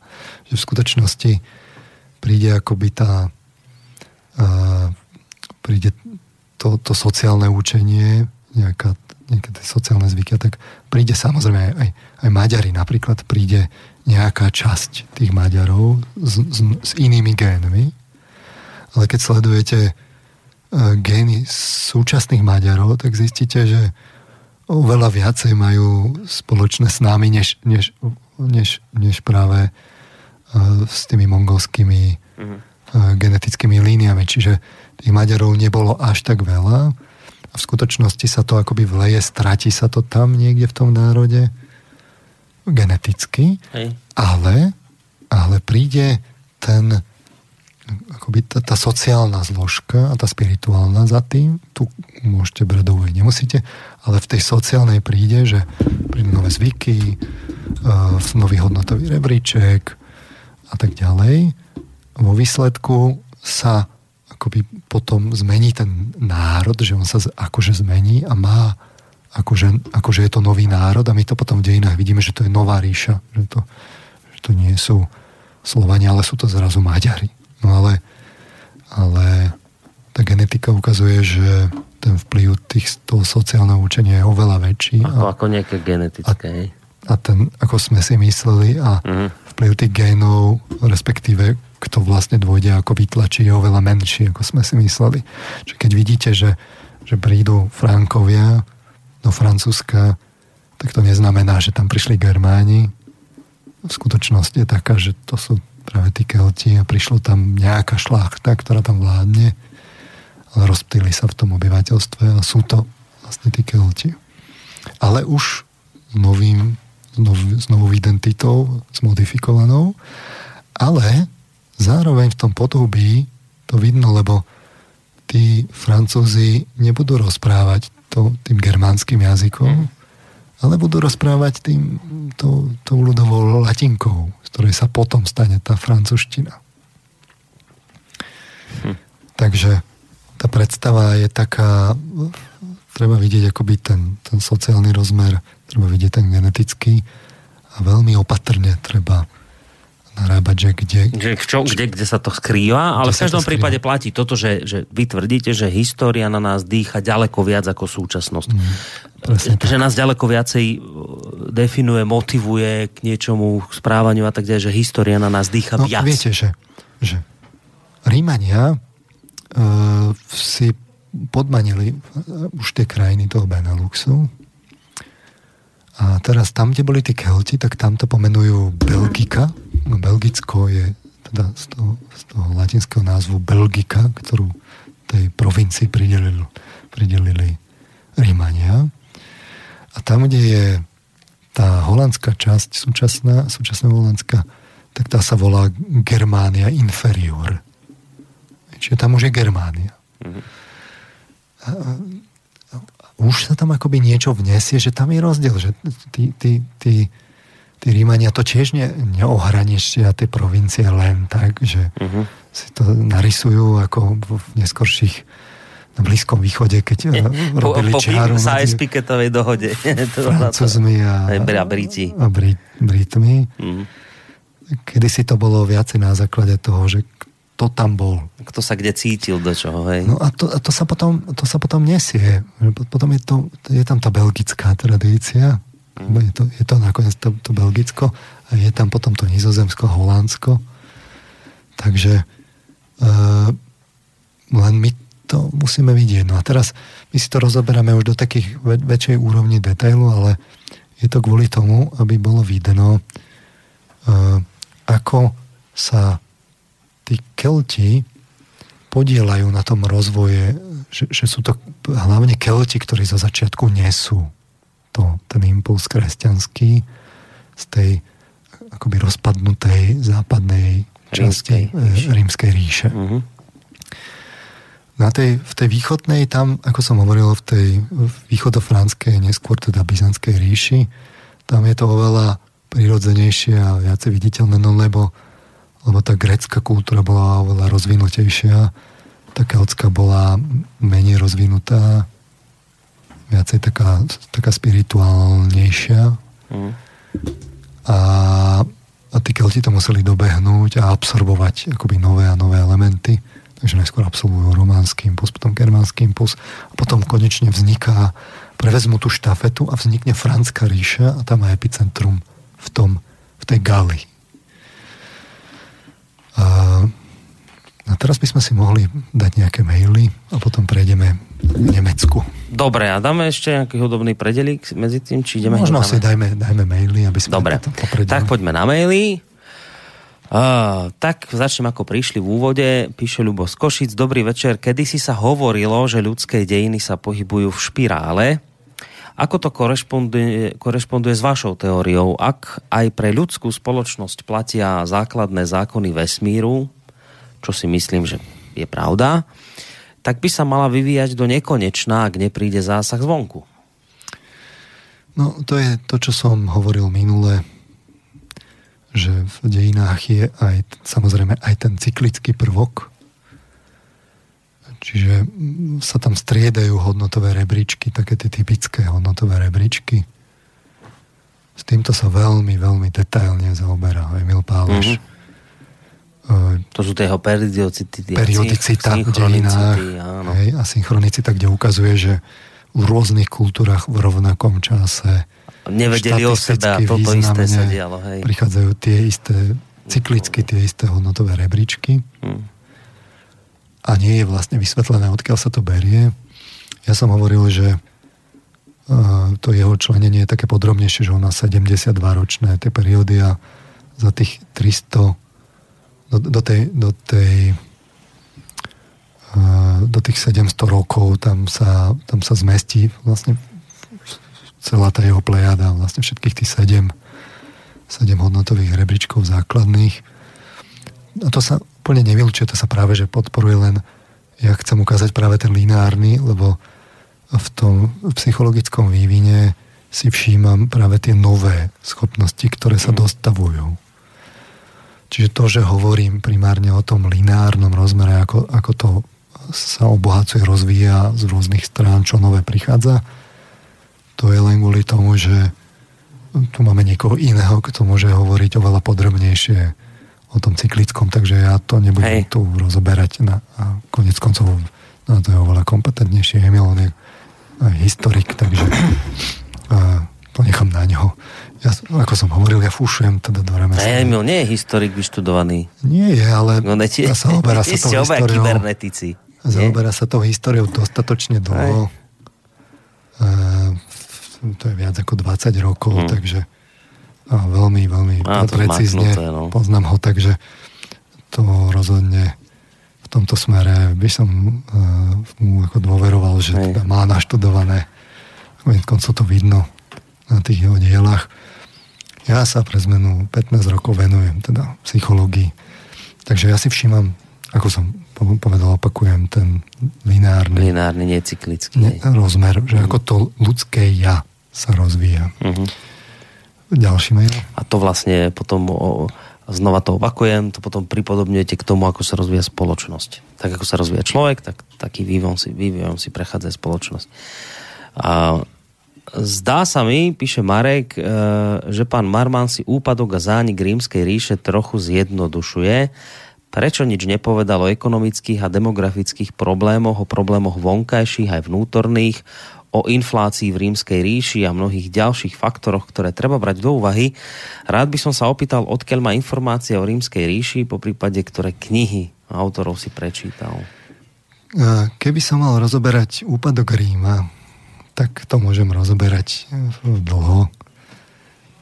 A konec koncov určite je, sú veľa kompetentnejší v tomto smere. Sú ľudia, ktorí sa len Rímom zaoberajú. Takže to prenechám na nich, ale z môjho pohľadu ten primárny je ten, ten etický rozmer, ten hodnotový rebríček, ktorý Rímania mali a ktorý prestali mať. A všetky tieto uh, tie, tie doplňujúce hm, aspekty, práve že inflácia, peniaze, peniaze mm. prítok súrovín uh, a tak ďalej a tak ďalej, tie sú samozrejme relevantné, ale tie sú následkom, nie príčinou rozpadu. Mm-hmm. Toto si treba ujasniť, že, že najskôr je to vnútro tej psychiky, ktoré sa rozpadne, mm-hmm a potom, a potom príde prichádza, potom, teplota, potom je to reťaz. Vyrážky, hej. Potom je to reťaz uh, tých, tých ďalších príčin. A toto sa v tej histórii s obľubou zamieňa. Že sa povie, že následok je v skutočnosti príčina. No tak my dnes nemáme problém s peňažným systémom. Čo by niekto mohol povedať, že máme tu finančnú krízu, máme problém s, s, s, akože s peniazmi. To, sú, to, to je zložitá problematika. No je. Ale tá je zložitá len kvôli tomu, a len kvôli tomu, že ľudia sú vnútorne korumpovateľní. Keby neboli, tak, uh, tak, by sa, tak by nebola tá finančná kríza. Čiže najskôr je ten vnútorný etický hodnotový rebríček, e, ktorý musí byť podložený nejakými postojmi, čo zväčša býva nejaké náboženstvo, nie že zväčša, vždy je to náboženstvo, aj konzum je konzumné náboženstvo. To je ako, ako viera. Hmm. Ateizmus je náboženstvo. Není dokázaný. Ten je, ten je väčšinovou, väčšinovým náboženstvom v súčasnosti. A tieto postojové, postojové rámce vytvárajú akoby tie tú, tie základy tej etiky, v nich sa tá etika drží a od nej sa potom odvíjajú, čo ľudia robia. To majú zazvykované, robia to potom stále, potom s tým treba počítať, lebo sú v tom nie, nie sú v tom slobodní, tak to robia automatizovane, vy to potom viete predvídať sociologicky a tak ďalej. Mm. Ale keby sme neboli korumpovateľní, nebola by finančná kríza. Hej. A nie je to tak, že je finančná kríza a preto sme korumpovateľní. Čiže z tohto dôvodu, preto vy tie, tie detaily, Čiže, ktoré ste spomínal Marek, ja poviem to, berete to ako dôsledok niečoho a pre vás je dôležité riešiť príčinu. Ja poviem to podstatné, jednoducho Rímania sa spreneverili svojej pôvodnej rímskej morálke, a výsledkom bol rozpad tej ríše. A prišli už potom tie prejavy, ktoré Marek a, spomína. Hej, že ten, už potom... A západ bol vybudovaný hlavne teda na začiatku na tej katolickej morálke, potom na tej protestantskej, ale aj jedna, aj druhá sa nám vlastne teraz rozpadajú intenzívne, to ide geometrickým radom. A všetky tie krízy, ktoré máme, ekologická, finančná, ekonomická, morálna, vo vzdelávaní.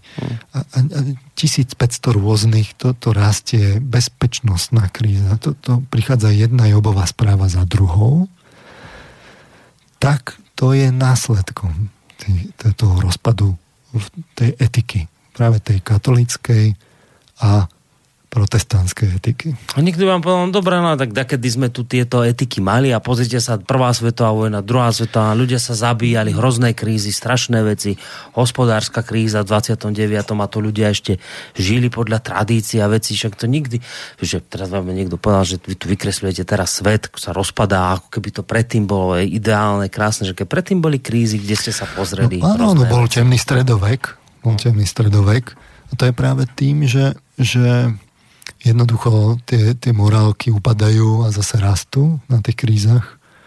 Mali sme to druhú svetovú vojnu, my dodnes žijeme z toho, aké zverstva sa tam napáchali, ako ľudia boli z toho otrasení. Máme 70 rokov po druhej svetovej vojne a máme 70 ročný uh, mier. Môj otec sa narodil v 45. po vojne, nezažil vojnu 70 ktorý nezažil vojnu, to je niečo nevýdané. A to mohlo byť vďaka tomu, že sa tak zásadne otriasla tá morálka. V tomto smere my sa trasieme, že, že len nech nepríde nejaké násilie a tak ďalej. Ale to poučenie, ono slabne a my zase harašíme vojnou, vo veľkom sa teraz v podstate už sa v tom myšlienkovom priestore už sa straší vojnou, už, už, už tam prebieha boj nemilosrdný. No vidno konec koncov aj na tom, že o nálepkujete konšpirácie a tak ďalej a už, už skončí dialog a tam sa potom samozrejme, že je otázka času, kedy sa prejde k fyzickým argumentom. No.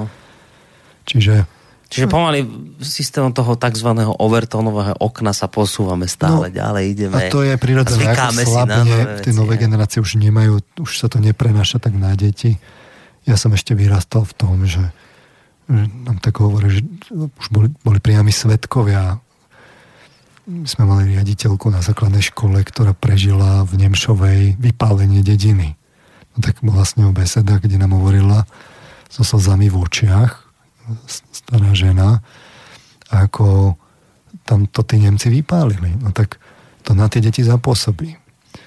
No dnešné deti už, kto im to povie? Už tým nemajú skúsenosť. Dnes, dnes mladí ľudia, tí, čo sa narodili, nezažili komunizmus, oni netušia, čo, nevedia si to predstaviť. Vôbec si to nevedia predstaviť. Tak, čiže tam samozrejme to poučenie vyprchá a tým sa dostávame k tomu, že kto nepozná minulosť, nepoučí sa z nej, je odsudený na to, aby opakoval chyby z minulosti. Tak, to je taká známa vecička, Poďme ktorá úplne sedí. Mail. Kristianizovaná Európa, píše Miro, je bezohľadná, vypočítavá, racionálna. Len si vezmite stáročia bezbrehého vykoristovania sveta zo strany Talianov, Španielov, Portugalcov, Angličanov, Holandianov, Nemcov. Tieto národy úplne samozrejme o sebe premýšľali ako o nadľuďoch, ktorí sú oprávnení používa, e, používať svet. A tieto národy boli vybavené kresťanskými zásadami, čo je to v tom kresťanstve, čo oprávňovalo tieto národy postupovať tak bezohľadne, veď vykinožili mnohé národy v presvedčení, že sú k tomu oprávnení cítim tam vyčitku ku kresťanstvu samozrejme. Čokom očividná no, bola. Hej. Čitateľná. A je aj oprávnená. No, ste. Inkvizícia. Križiacké. Si za chvíľu ukážeme, že... No už dneska je, asi veľmi ani nie. Jeden z tých hýbateľov e, novoveku bola práve to skorumpovanie církvy. A, e, a, a a to je to dôležité, že keď sa pozriete na človeka, tak e, málo ktorý človek je, že skoro úplne svetý alebo skoro úplne zlý. Sú, ľudia sú šedí. Majú dobré vlastnosti, majú zlé vlastnosti. A v tých dejinách vidíte pri tých národoch tie cnosti, tie dobré vlastnosti, silné stránky charakteru. A vidíte tie slabé stránky charakteru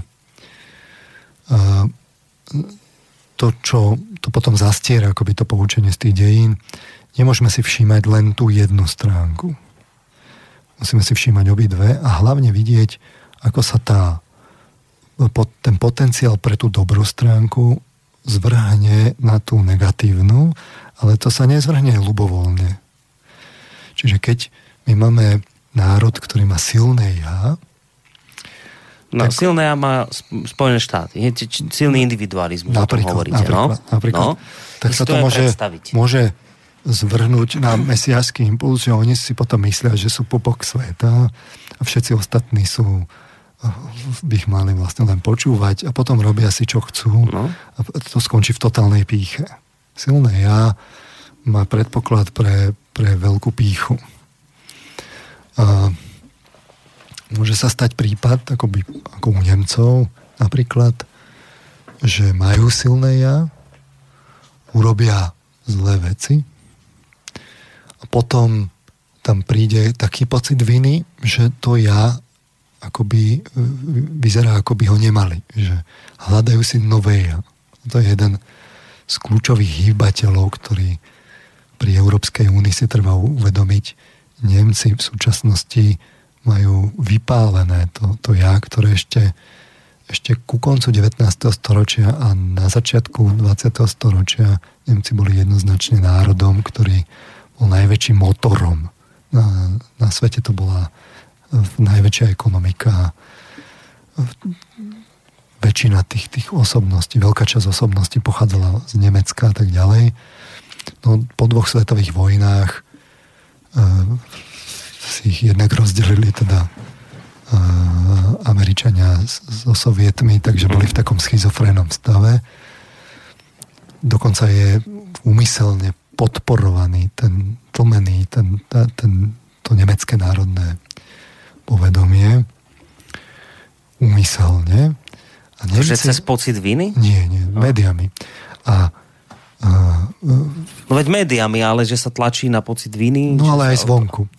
A, a teraz vo, vo výsledku Nemci neustále akoby to, ten pocit viny tam majú, nevedia sa oprieť o ten, o ten svoj nemecký to nemecké povedomie a potom hľadajú akoby nové, kde by mohli byť bez toho pocitu viny a to je to európske. A oni potom akoby, a to je jeden z tých dôvodov, prečo je to úmyselne budované, že teda to, to potlačané a, a to, to hnietené, ten pocit viny, lebo Nemci potom sú akoby v takom zajati, kde ešte just budú ešte silnejší tú, e, tú európsku identitu budovať, lebo, lebo tam tí bežní ľudia sú potom bez viny a majú pocit, že splácajú a tak ďalej. Mm. A, a to je jeden z dôležitých takých psychologických faktorov, ktorý si treba uvedomiť v súčasnosti. Možno ako taký príklad, často sa pri Nemcoch spomína práve ich Willkommens kultúr, vítanie tých migrantov a presne vravia niektorí, že to je práve tento potlačený pocit viny u hey, nich, hey, ktorý sa potom tam... pretransformuje do, do ale šialenosti typu, že poďme vítať, lebo tu si akoby tú našu vinu zmažeme a, a robia iný extrém zase tohto druhu. Keby, keby mali to, to nemecké povedomie mm, a, akoby zdravé, hmm. tak a, samozrejme by to vyzeralo inak a, a je dôležité si uvedomiť, že pre a, práve ten zmysel tých dejín Európy je dôležité, aby Nemci sa zbavili toho pocitu viny a vybudovali si zdravé národné povedomie. Teraz už vidím, ako sa hneď ježia v chlpy a vlasy e, poslucháčom na tele.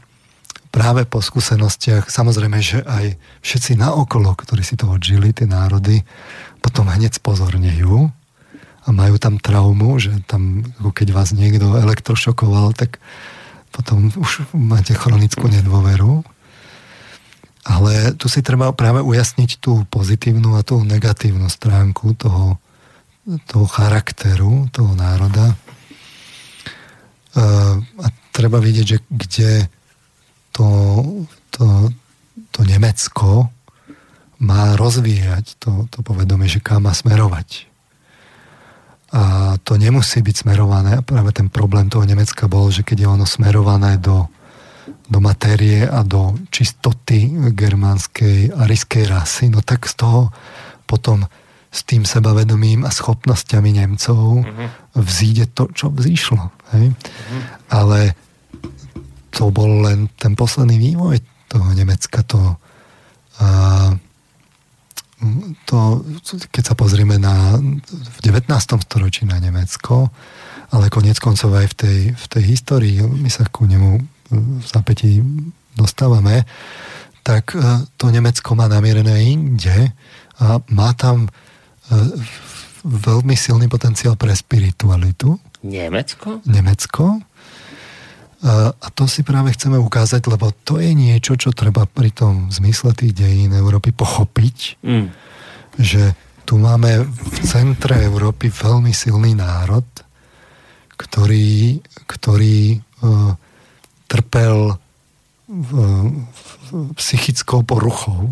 To bola vyslovene porucha, kde sa to zvrhlo do, do, do niečoho takého, kde narobil vlastne veľké, veľkú šarapatu mm. v tej Európe. No a, a vidno to napríklad na tom, že kultúrne Nemecko je, je, je problém. Akoby Nemci potom tlačia na tú, akoby, tú ekonomickú stránku, ale kultúrne sa nevedia rozvinúť, lebo tam majú vypálené to, tú mm-hmm. identitu.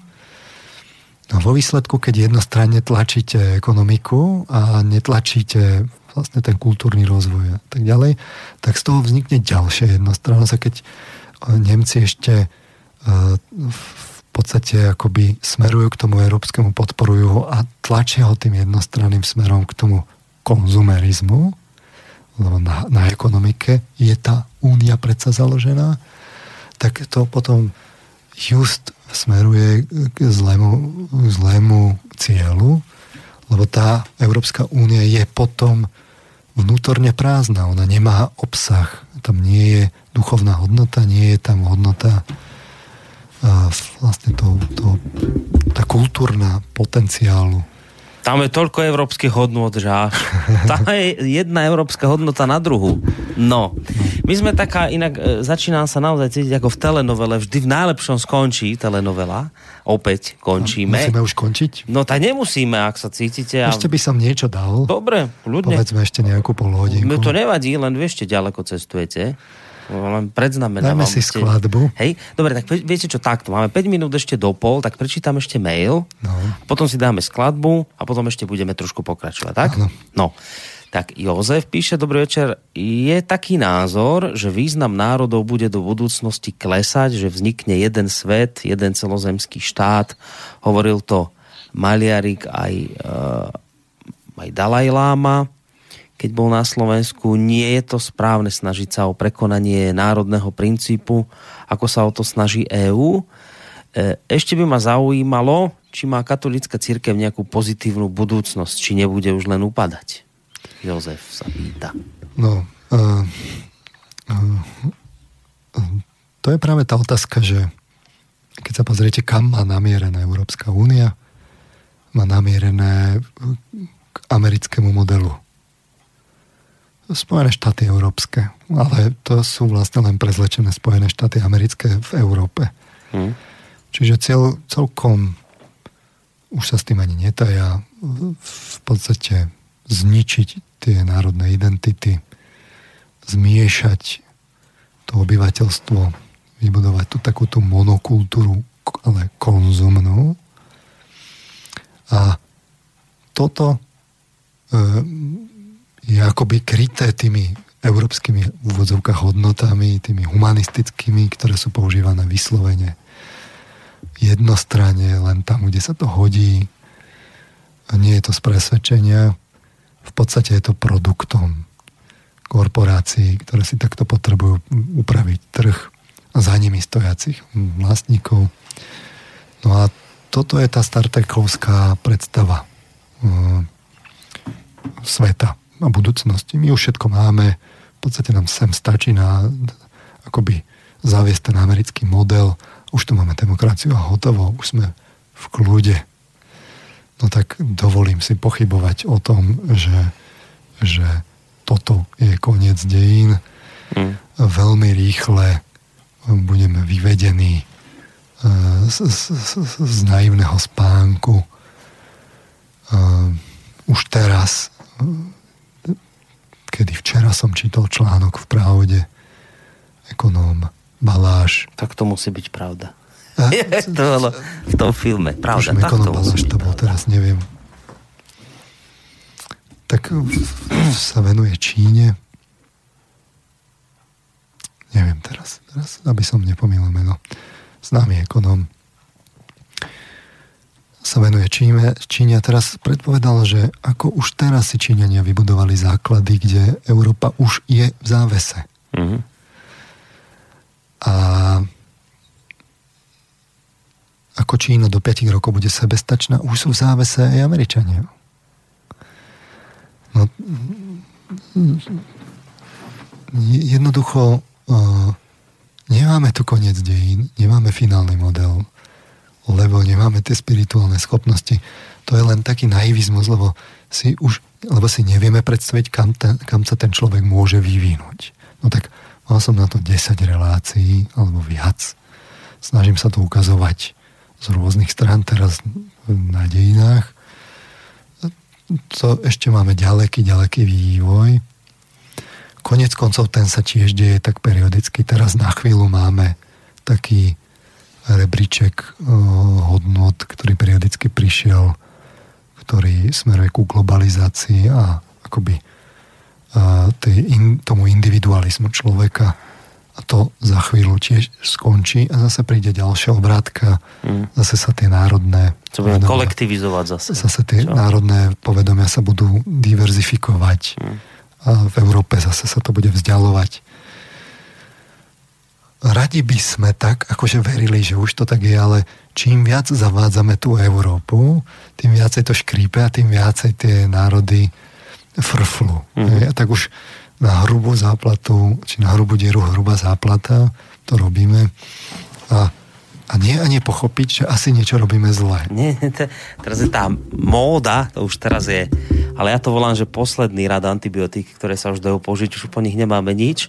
Teraz je posledne už ten rád posledný, že všetci proti jednému sa spoja. Teraz, keď už niekto ako teraz Lepenová hovorí toto, čo vy, hej, že o týchto chorobách otvorene, tak ona ešte bude asi porazená s, najväčšou pravdepodobnosťou, lebo ešte zafunguje ten systém, že ešte úplne všetci sa teraz proti nej spoja, podobne ako sa spojili všetci, ja neviem, tam proti, v Nemecku proti tej AFD a to. Ešte chvíľu to takto funguje, ešte asi 4 roky si počkaj, a potom už aj toto prestane fungovať, toto spájanie proti jednému a už potom neviem, že čo no, sa tu bude. To, začalo to už e, vlastne rakúskym prezidentom. Áno, tam, tam prišiel tam. ten recept, že, že vykradnete program a teraz budete hovoriť o bezpečnosti a, a tak ďalej. Ďalší na rade bol Wilders v Holandsku a teraz bude Lepenová. E, že Macron e, globalista bude hovoriť o bezpečnosti, to je, to je oxymoron lebo tie bezpečnostné hrozby práve prišli z globalizácie. Čiže keď on bude podporovať globalizáciu, tak budú narastať tie bezpečnostné hrozby a, a to skončí samozrejme tak, že oni, to bude fiktívne plátanie, že niečo sa rieši, bude sa zavádzať trvalý výnimočný stav. A viacej, Proti hybridným hrozbám. A viacej, viacej e, špehovania obyvateľov tak. a viacej stihomamu ale vo výsledku to nič nevyrieši, lebo, lebo jednoducho na, na tej spodnej úrovni to, ten človek, ktorý sa nahnevaný rozhodne spáchať samovražedný atentát, toho neodhalíte. No. A, a, a čím viacej sa budú zavádzať tieto globálne korporatistické modely umelé, kde sa pôjde proti, proti morálke, proti tým spirituálnym zákonitostiam eh, stáročným, tak tým viacej tých ľudí bude nahnevaných a to teraz už vidno, že ten, ten režim má veľký problém. Už sa začali robiť o ňom vtipy. Čak? Tak to som si tešil. To je spolahlivý znak toho, že už je zle. Že, už, že majú už veľký problém. A na druhej strane berme to tak, že že tak ako v tom Ríme, keď prenasledovali tých kresťanov, tak oni rástli. Teda netvrdím, že to má byť ako o Lepenovej, ale teraz mám na mysli tie, tie spirituálne prúdy.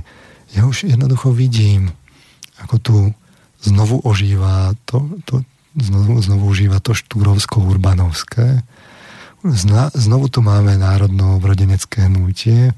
Už vidím tých mladých ľudí, ako sa aktivujú tak ich vybavíme tými duchovnými e, schopnosťami a, to, a, a, a nadviažeme tam, kde, kde tí štúrovci, proste Hurbanovci, Hoďovci a celé A vy teraz asi nehovoríte o tých mladých, čo v Bratislave teraz protest organizovali. Nie, o tých, o tých, o tých Za, podpo- to, to bol spontánny. Oni to sami zorganizovali Vláky sami vybaj, všetko no, bolo. No tak, ale dobre, to je jedno. Tak, tak nie, o týchto ste teraz rovna nehovorili. Už to vidím. Budeme tu mať renesanciu tohoto. A čím väčší bude, budú náhubkové zákony a popieranie v skutočnosti tej, tej demokracie a bude to vyhlasované za demokraciu a čím viacej vtípov okolo toho bude, tým viac to, to, to, to hnutie porastie a zosilnie. A to je príležitosť pre zmenu. Mm. No hm? tak ja dúfam, že, že že bude môcť aspoň trochu prispieť. No, e, len trošku pred pesničkou. E, toto je veľmi dôležitá vec. Mnohí si to neuvedomujú. Toto, čo ste povedali teraz, že už sa o tom začínajú robiť vtipy. Ja som kde si čítal, že spolahlivým akoby takým lakmusovým papierikom toho, že už je zle pre tú danú, pre tú danú elitu, ktorá to drží v rukách, je to, keď, keď ľudia si začnú už robiť z toho srandu. Že to je presne ako, že pred 89. tesne, pred 80, to už boli také heslá, že presne také tie smiešne, že nech žije sovietský zväz na veky, ale zo svojho, vieš. A už, už, také, a už to bolo... Kto na, nekradne, okradne rodinu. Dá, už to bolo na srandu. A teraz, neviem, či to bol rozhovor s nejakým sociologom, alebo s kým, s psychologom, a on vraví, že viete, že to je tak, že keď už vlastne ľudia, teraz celkom vážne, že keď už si ľudia začnú z toho srandu robiť, už pochopili. Že to je už neklamný znak toho, že už chápu, akoby zvrátenosť a to bláznosť do toho celého. Robenie si srandy už je neklamný znak pochopenia. Ej. A, a už si ľudia naozaj srandu začínajú robiť. To sú už... 10 tisíce a 10 tisíce ľudí, ktorí jednoducho sledujú tie facebookové stránky, sledujú tie webovské stránky, želám im veľa šťastia. Toto sa zastaviť nedá. A čím väčší bude ten útlak, tým viac bude týchto ľudí. A, a paradoxne proti tomu netreba nejako špeciálne akože bojovať. Treba si rozvíjať akoby to, to pochopenie tých, tých, tých súvislostí a za tým tých spirituálnych rozvíjať tie schopnosti a môžeme naozaj pokračovať tam, než Túrovci a Urbanovci skončili. Tak, teraz kratučký údobný predel a potom ešte ďalšia pohodinka k dobru.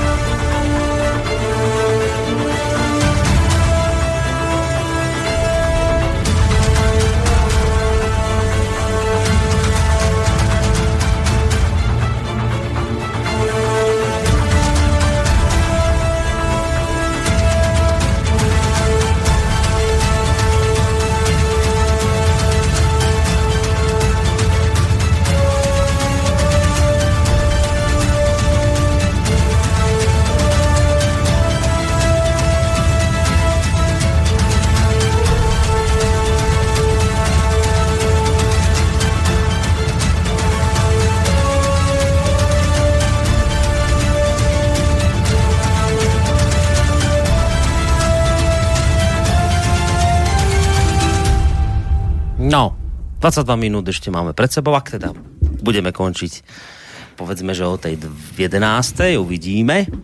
Ale samozrejme, ak ešte máte chuť, vidím, že ešte nejaké maily tu neprečítané máme, tak verím, že sa k nej dostaneme, ale ešte máte chuť, predsa napíšte studiozavinačslobodnyvysiac.sk tak poďme. Poďme ešte, čo ste chceli povedať, čo ešte dôležité pre Poďme k tomu Nemecku. No, Nemci, Nemci, toto. Lebo sme si hovorili o tom Francúzsku. E, Francúzsko je taká dôležitá kryžovatka.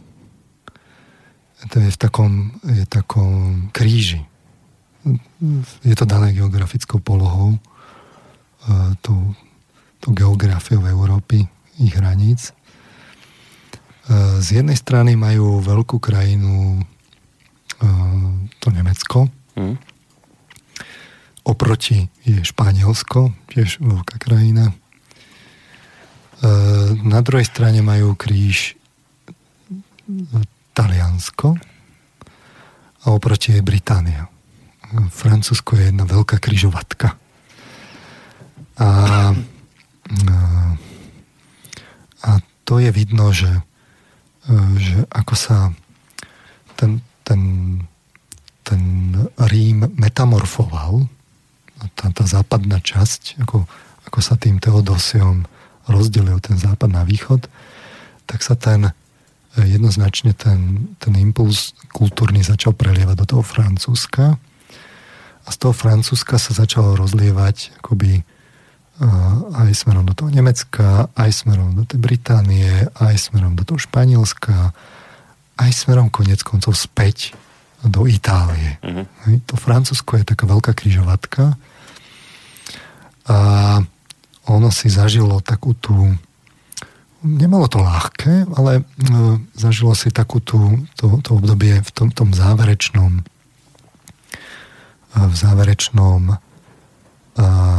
v tej záverečnej tretinke, keď sme pri tých tretinkách, tak si zažilo takú, taký dôležitý plot, ktorý, ktorý jednoducho dalo. Čiže okolo toho roku 800 to bola tá, tá Fránska ríša, ten Karol Veľký, kde prvýkrát akoby zažerala v takej vyššej oktáve tá, tá, ten západný Rím. Ale neskôr potom práve to bol ten kultúrny impuls pri uh, scholastike Parížská univerzita Tomáš Akvinský, Albert Veľký. No ale e, vráťme sa. Čiže tá franská ríša sa rozpada teda na... Sú tam tie štyri delenia, postupne sa začína formovať teda ten, tá germánska časť tej franskej ríše, to, to vlastne budúce Nemecko. čiže 880 je výsledkom východofránska ríša, respektíve kráľovstvo. Ešte je tam také intermezo v 899 maďarské trápenie, príchod Maďarov. Mm. 911 vymratie rodu Karlovcov a nemecké kmeňové vojvodstva. Potom nastupujú je Henrich I, vojvoda Sasky, potom nastupujú uh, Otovci, Oto I veľký, 936 až 973, poradí si s Maďarmi a je čo? Korunovaný, korunovaný za cisára Svetej rímskej ríše. No to je dôležité, že tá Svetá rímska ríša sa akoby rinie tými dejinami od tohto momentu mm-hmm. a toto je jedna z tých vecí, kde musíme veľmi spozornieť nad tou úlohou toho Nemecka. Ako sa vlastne čo, čo to bol za útvar, tá Svetá ríša rímska? Čo, Svetá ríša rímska? Ako to vôbec vzniklo, ten názov a tak ďalej. Skrátka, dobre, to, to, tí Germáni začali držať akoby tú štafetu tej, sa stotožnili s tým, že, že oni preberajú tú štafetu tej rímskej ríše, ale tej svetej, tej kresťanskej rímskej ríše. Kto sa s tým stotožnil? Práve tí Germáni. Germáni. Tá nemecká ríša. Sa potom volala Sveta rímska ríša. Tam vo vnútri boli vlastne vojvodstva. Sa to roztreštilo v početných pánstvách. To, uh, to bola taká tá nevýhoda toho Nemecka, teraz čo, to, čo je zaujímavé, čo ďalej to tom svedčí, je, že tam postupne pribúdajú také tie cirkevné územia. Tam opáctva, e, kláštory a tak ďalej. Je, je to vlastne také, také rozdrobené. Naviac, e, čo v, tých, čo v tých dejinách toho Nemecka, v tých stredovekých vidíme, vidíme tam boj o investitúru. V podstate je tam boj taký mo- mocenský medzi pápežom, tým, tým rímským, mm. a tými panovníkmi. A, a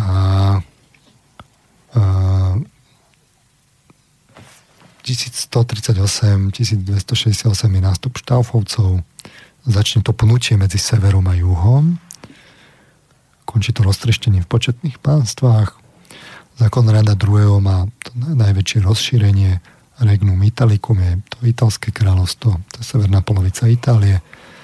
Vzniká tam východná marka, čo je Österreich, neskôršie teda Rakúsko. Pripojené sú tie aj slovanské územia, Čechia, Morava, Lužicko a východné Labe, vtedy ešte slovanské, tam potom dôjde mm. tá nárazníková zóna pre zmenu druhá, smerom k Slovanom. dôjde k takej asimilácii čiastočnej. Dole je Burgundsko a Regnum Teutoni, Teutonicorum, kráľovstvo Nemcov. Toto dohromady je tá Sveta rímska ríša. Skrátka spojenie svetskej a cirkevnej moci a to doťahovanie s tými pápežmi o, o, o dosadzovanie cirkevných hodnostárov. A je tam taká, taká, taká zaujímavá príroda, ktorá tak zľudovela, že púť do Kanosy, čo je prosebná púť Henricha IV., ktorý príde do tej Kanosy za pápežom a poklakne tam pred ním na kolená panovník. Aj tu vidíte, že ako veľmi sa tam akoby to náboženské berie do úvahy. Mm. No mohlo to skončiť veľmi rýchlo, že tak si to tam akože vyriešia tí panovníci a hotovo.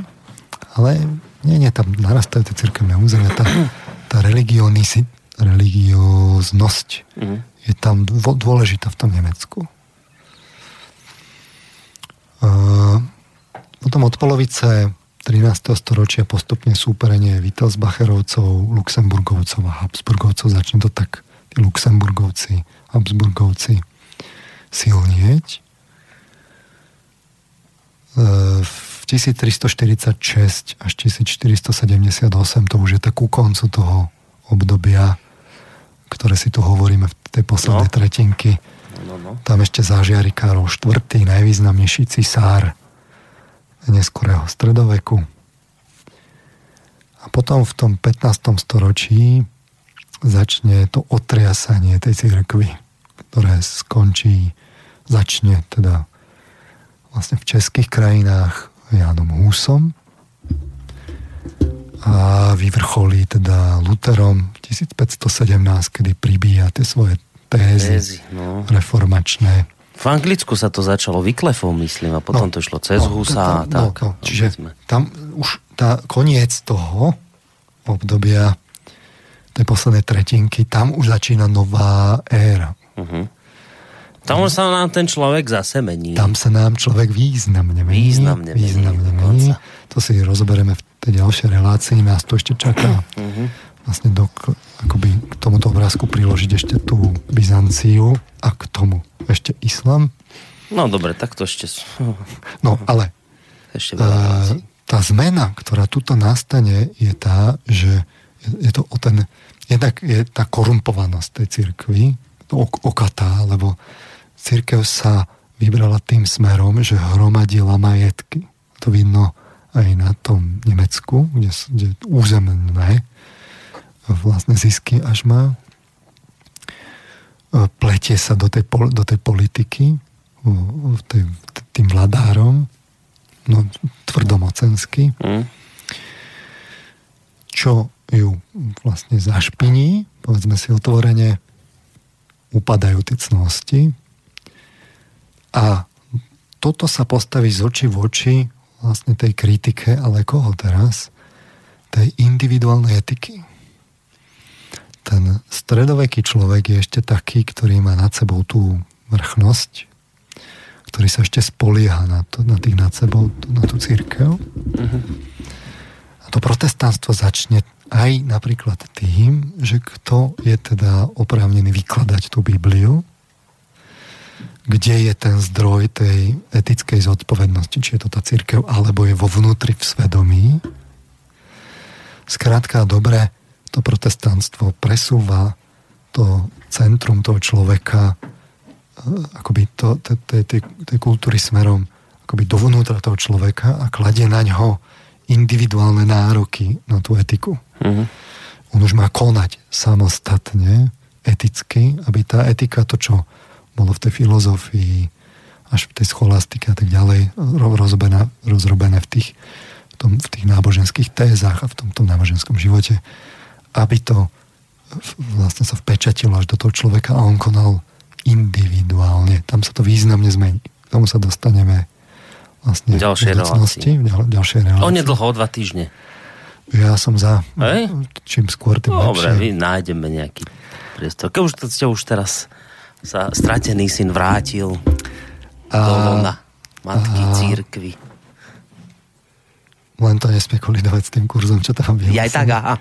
No dobre, tak to ešte uvidíme. Nebudeme kde, kde rovno pracujem s tými spirituálnymi schopnosťami. Tak. No ale vráťme sa k tomuto. Čiže aj na tomto všetkom vidíte Sveta rímska ríša. Ten, to, to doťahovanie sa s tými, s tými pápežmi a mm. s tou církvou. Tam vidíte, akoby to, tí Nemci sa stotožnia s tou úlohou akoby držať tú, to, to kresťanstvo a neskôr tú etiku. Že, akoby oni chcú držať tú budúcnosť tej Európy. A oni ju potom aj držia, len je veľmi dôležité, ako si oni tú budúcnosť Európy vysvetlia.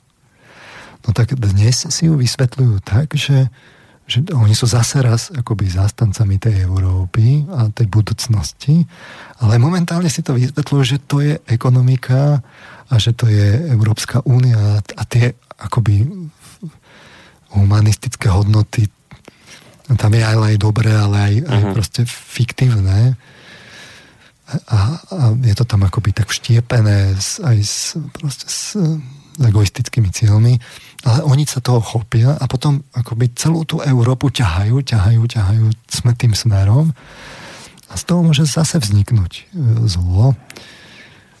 No ale teraz týmto smerom ťahajú úplne všetci, nie len Nemci, Francúzi, aj Taliani, všetci teraz ekonomika, všetci tak rovnako vnímajú. No, chvíli, nie? to vieme ako všetci, keď príde nejaká kríza tej Európskej únie, tak tam hádajte, ktorý kancelár nabehne nemenovanej krajiny a vyrieši to za všetkých. Veď áno, veď nakoniec. Grécka kríza, kto tam prišiel? Turecko, migračná kríza, kto tam prišiel? prišiel tam 27 alebo prišiel tam Tusk, Uhengriniová, alebo kto? No nie. No, čiže čo je motorom, kto je motorom Európy, kto je hlavná ekonomická sila, najviac ľudí, um, najväčšia ekonomika a tak ďalej.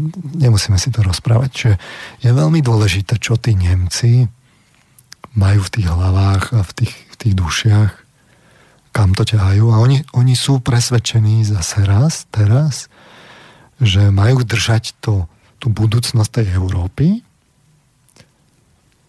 a no len si myslia, že, že keďže majú vypálené to ja a tú spiritualitu, tak si myslia, že to je tá ekonomika a, a tie, tie európske hodnoty, tá, tá zlá časť. Tak, tak to nemôže dopadnúť dobre.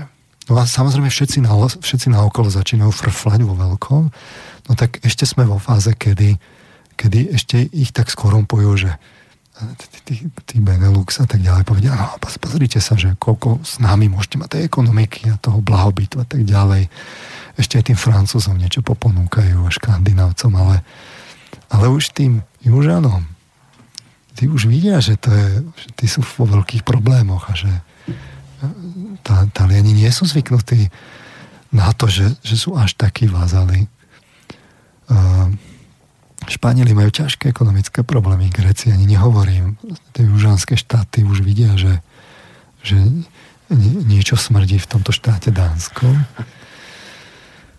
Tak s nami, s východniarmi sa ani nikto nebaví, my sme štatisti, bohužiaľ. Vždy nám je to zdôvodnené, že ešte nie sme vyzretí a mali by sme byť uvedomili, ale v podstate máme byť uvedomení len tam, kde, kde treba socializovať straty ale kde treba vlastne zisky rozdeľovať, tam, tam je každý za seba. No. Tak hm. uh, poďme teraz k tej Byzancii. Otázka je, že máme 12 hodín. No. Keď to bude o dva týždne, tak by sme mohli pokračovať. Nájdeme tam, nájdeme tam priestor. Či už týždňa, alebo aj počas víkendu. No. Mohli by sme, no. Že, si, že no. teraz by sme tak po 2,5 hodinách skončili. Dobre, do, dobre by bolo nerobiť veľkú pauzu medzi týmto, keď no, ešte ja ľudia tieto za, veci skôr, tým proste máme v hlave, vieš, že treba na to nadviazať. Kľudne aj cez víkend. No.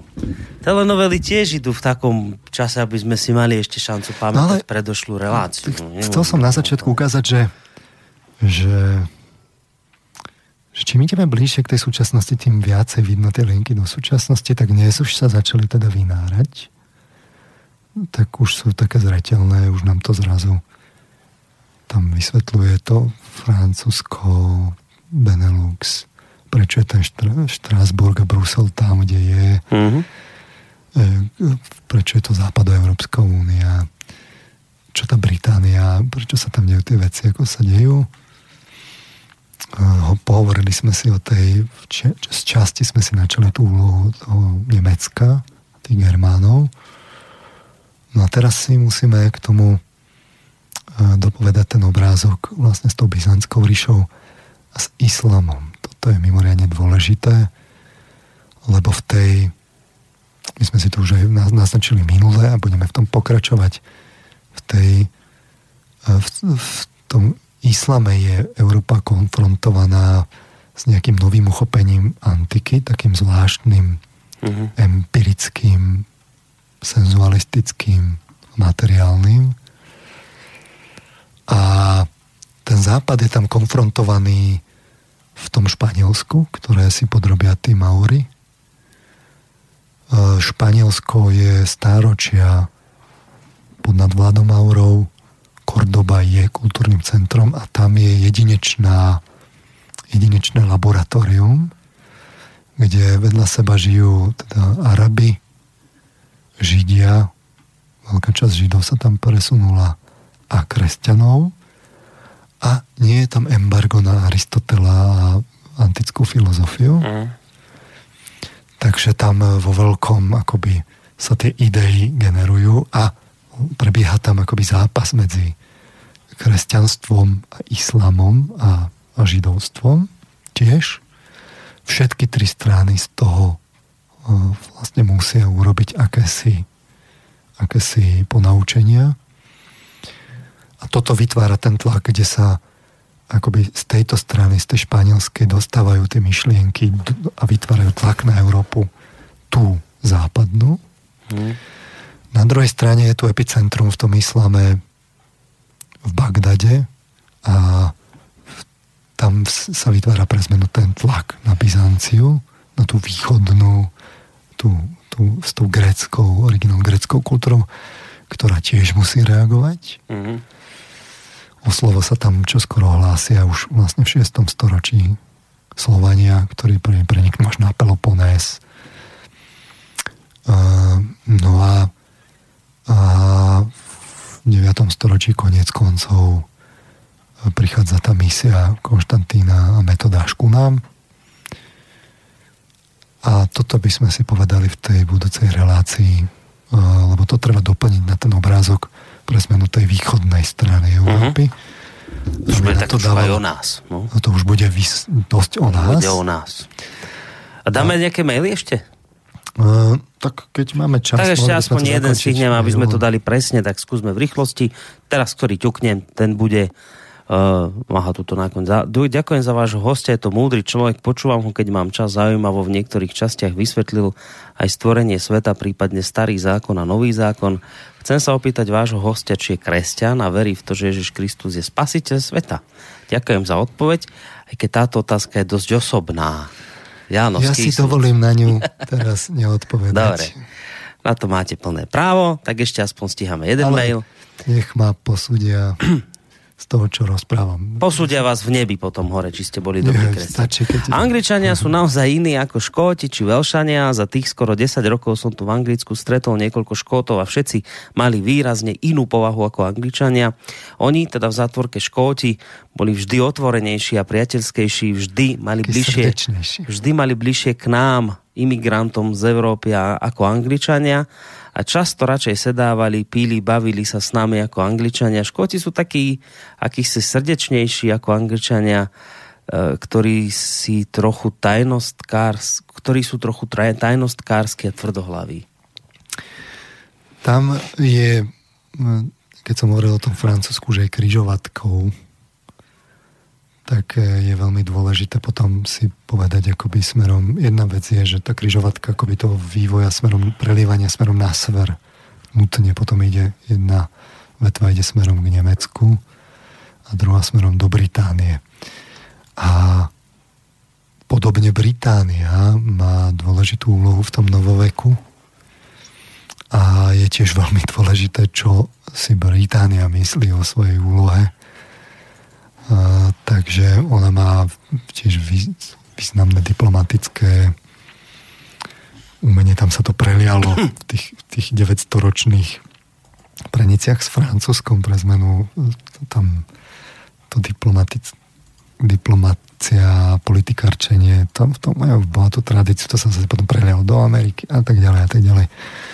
No ale skrátka, eh, je tam veľmi dôležité, že čo sa preleje akoby z toho kontinentu smerom do Británie, mm. čo zostane v tom Nemecku. A to obidve tie, tieto, tie, obidva tieto prúdy my tu ako Slovania pocítime s plnou silou. A dýcha to na nás dodnes. A ešte len bude. A ešte len bude dokonca. No. A o tom zase viac v ďalšej relácii. Dáme vám samozrejme v predstihu vedieť, že kedy to bude, vážení poslucháči. Ja sa ospravedlňujem tým, na ktorých maily už dnes nedošlo. Snažil som sa prečítať, koľko šlo, ale všetky sa nestihli. Budeme sa teda počuť, uvidíme, či o dva týždne, či o tri dáme vedieť. Majte sa pekne, do počutia. Ďakujem za pozornosť. To bol Želám. pán doktor Peter Marman, univerzitný psychológ a spolu s ním vám pekný zvyšok neskorého večera praje Boris Koroni. Do počutia. Táto relácia vznikla za podpory dobrovoľných príspevkov našich poslucháčov. I ty sa k ním môžeš pridať. Viac informácií nájdeš na www.slobodnyvysielac.sk Ďakujeme.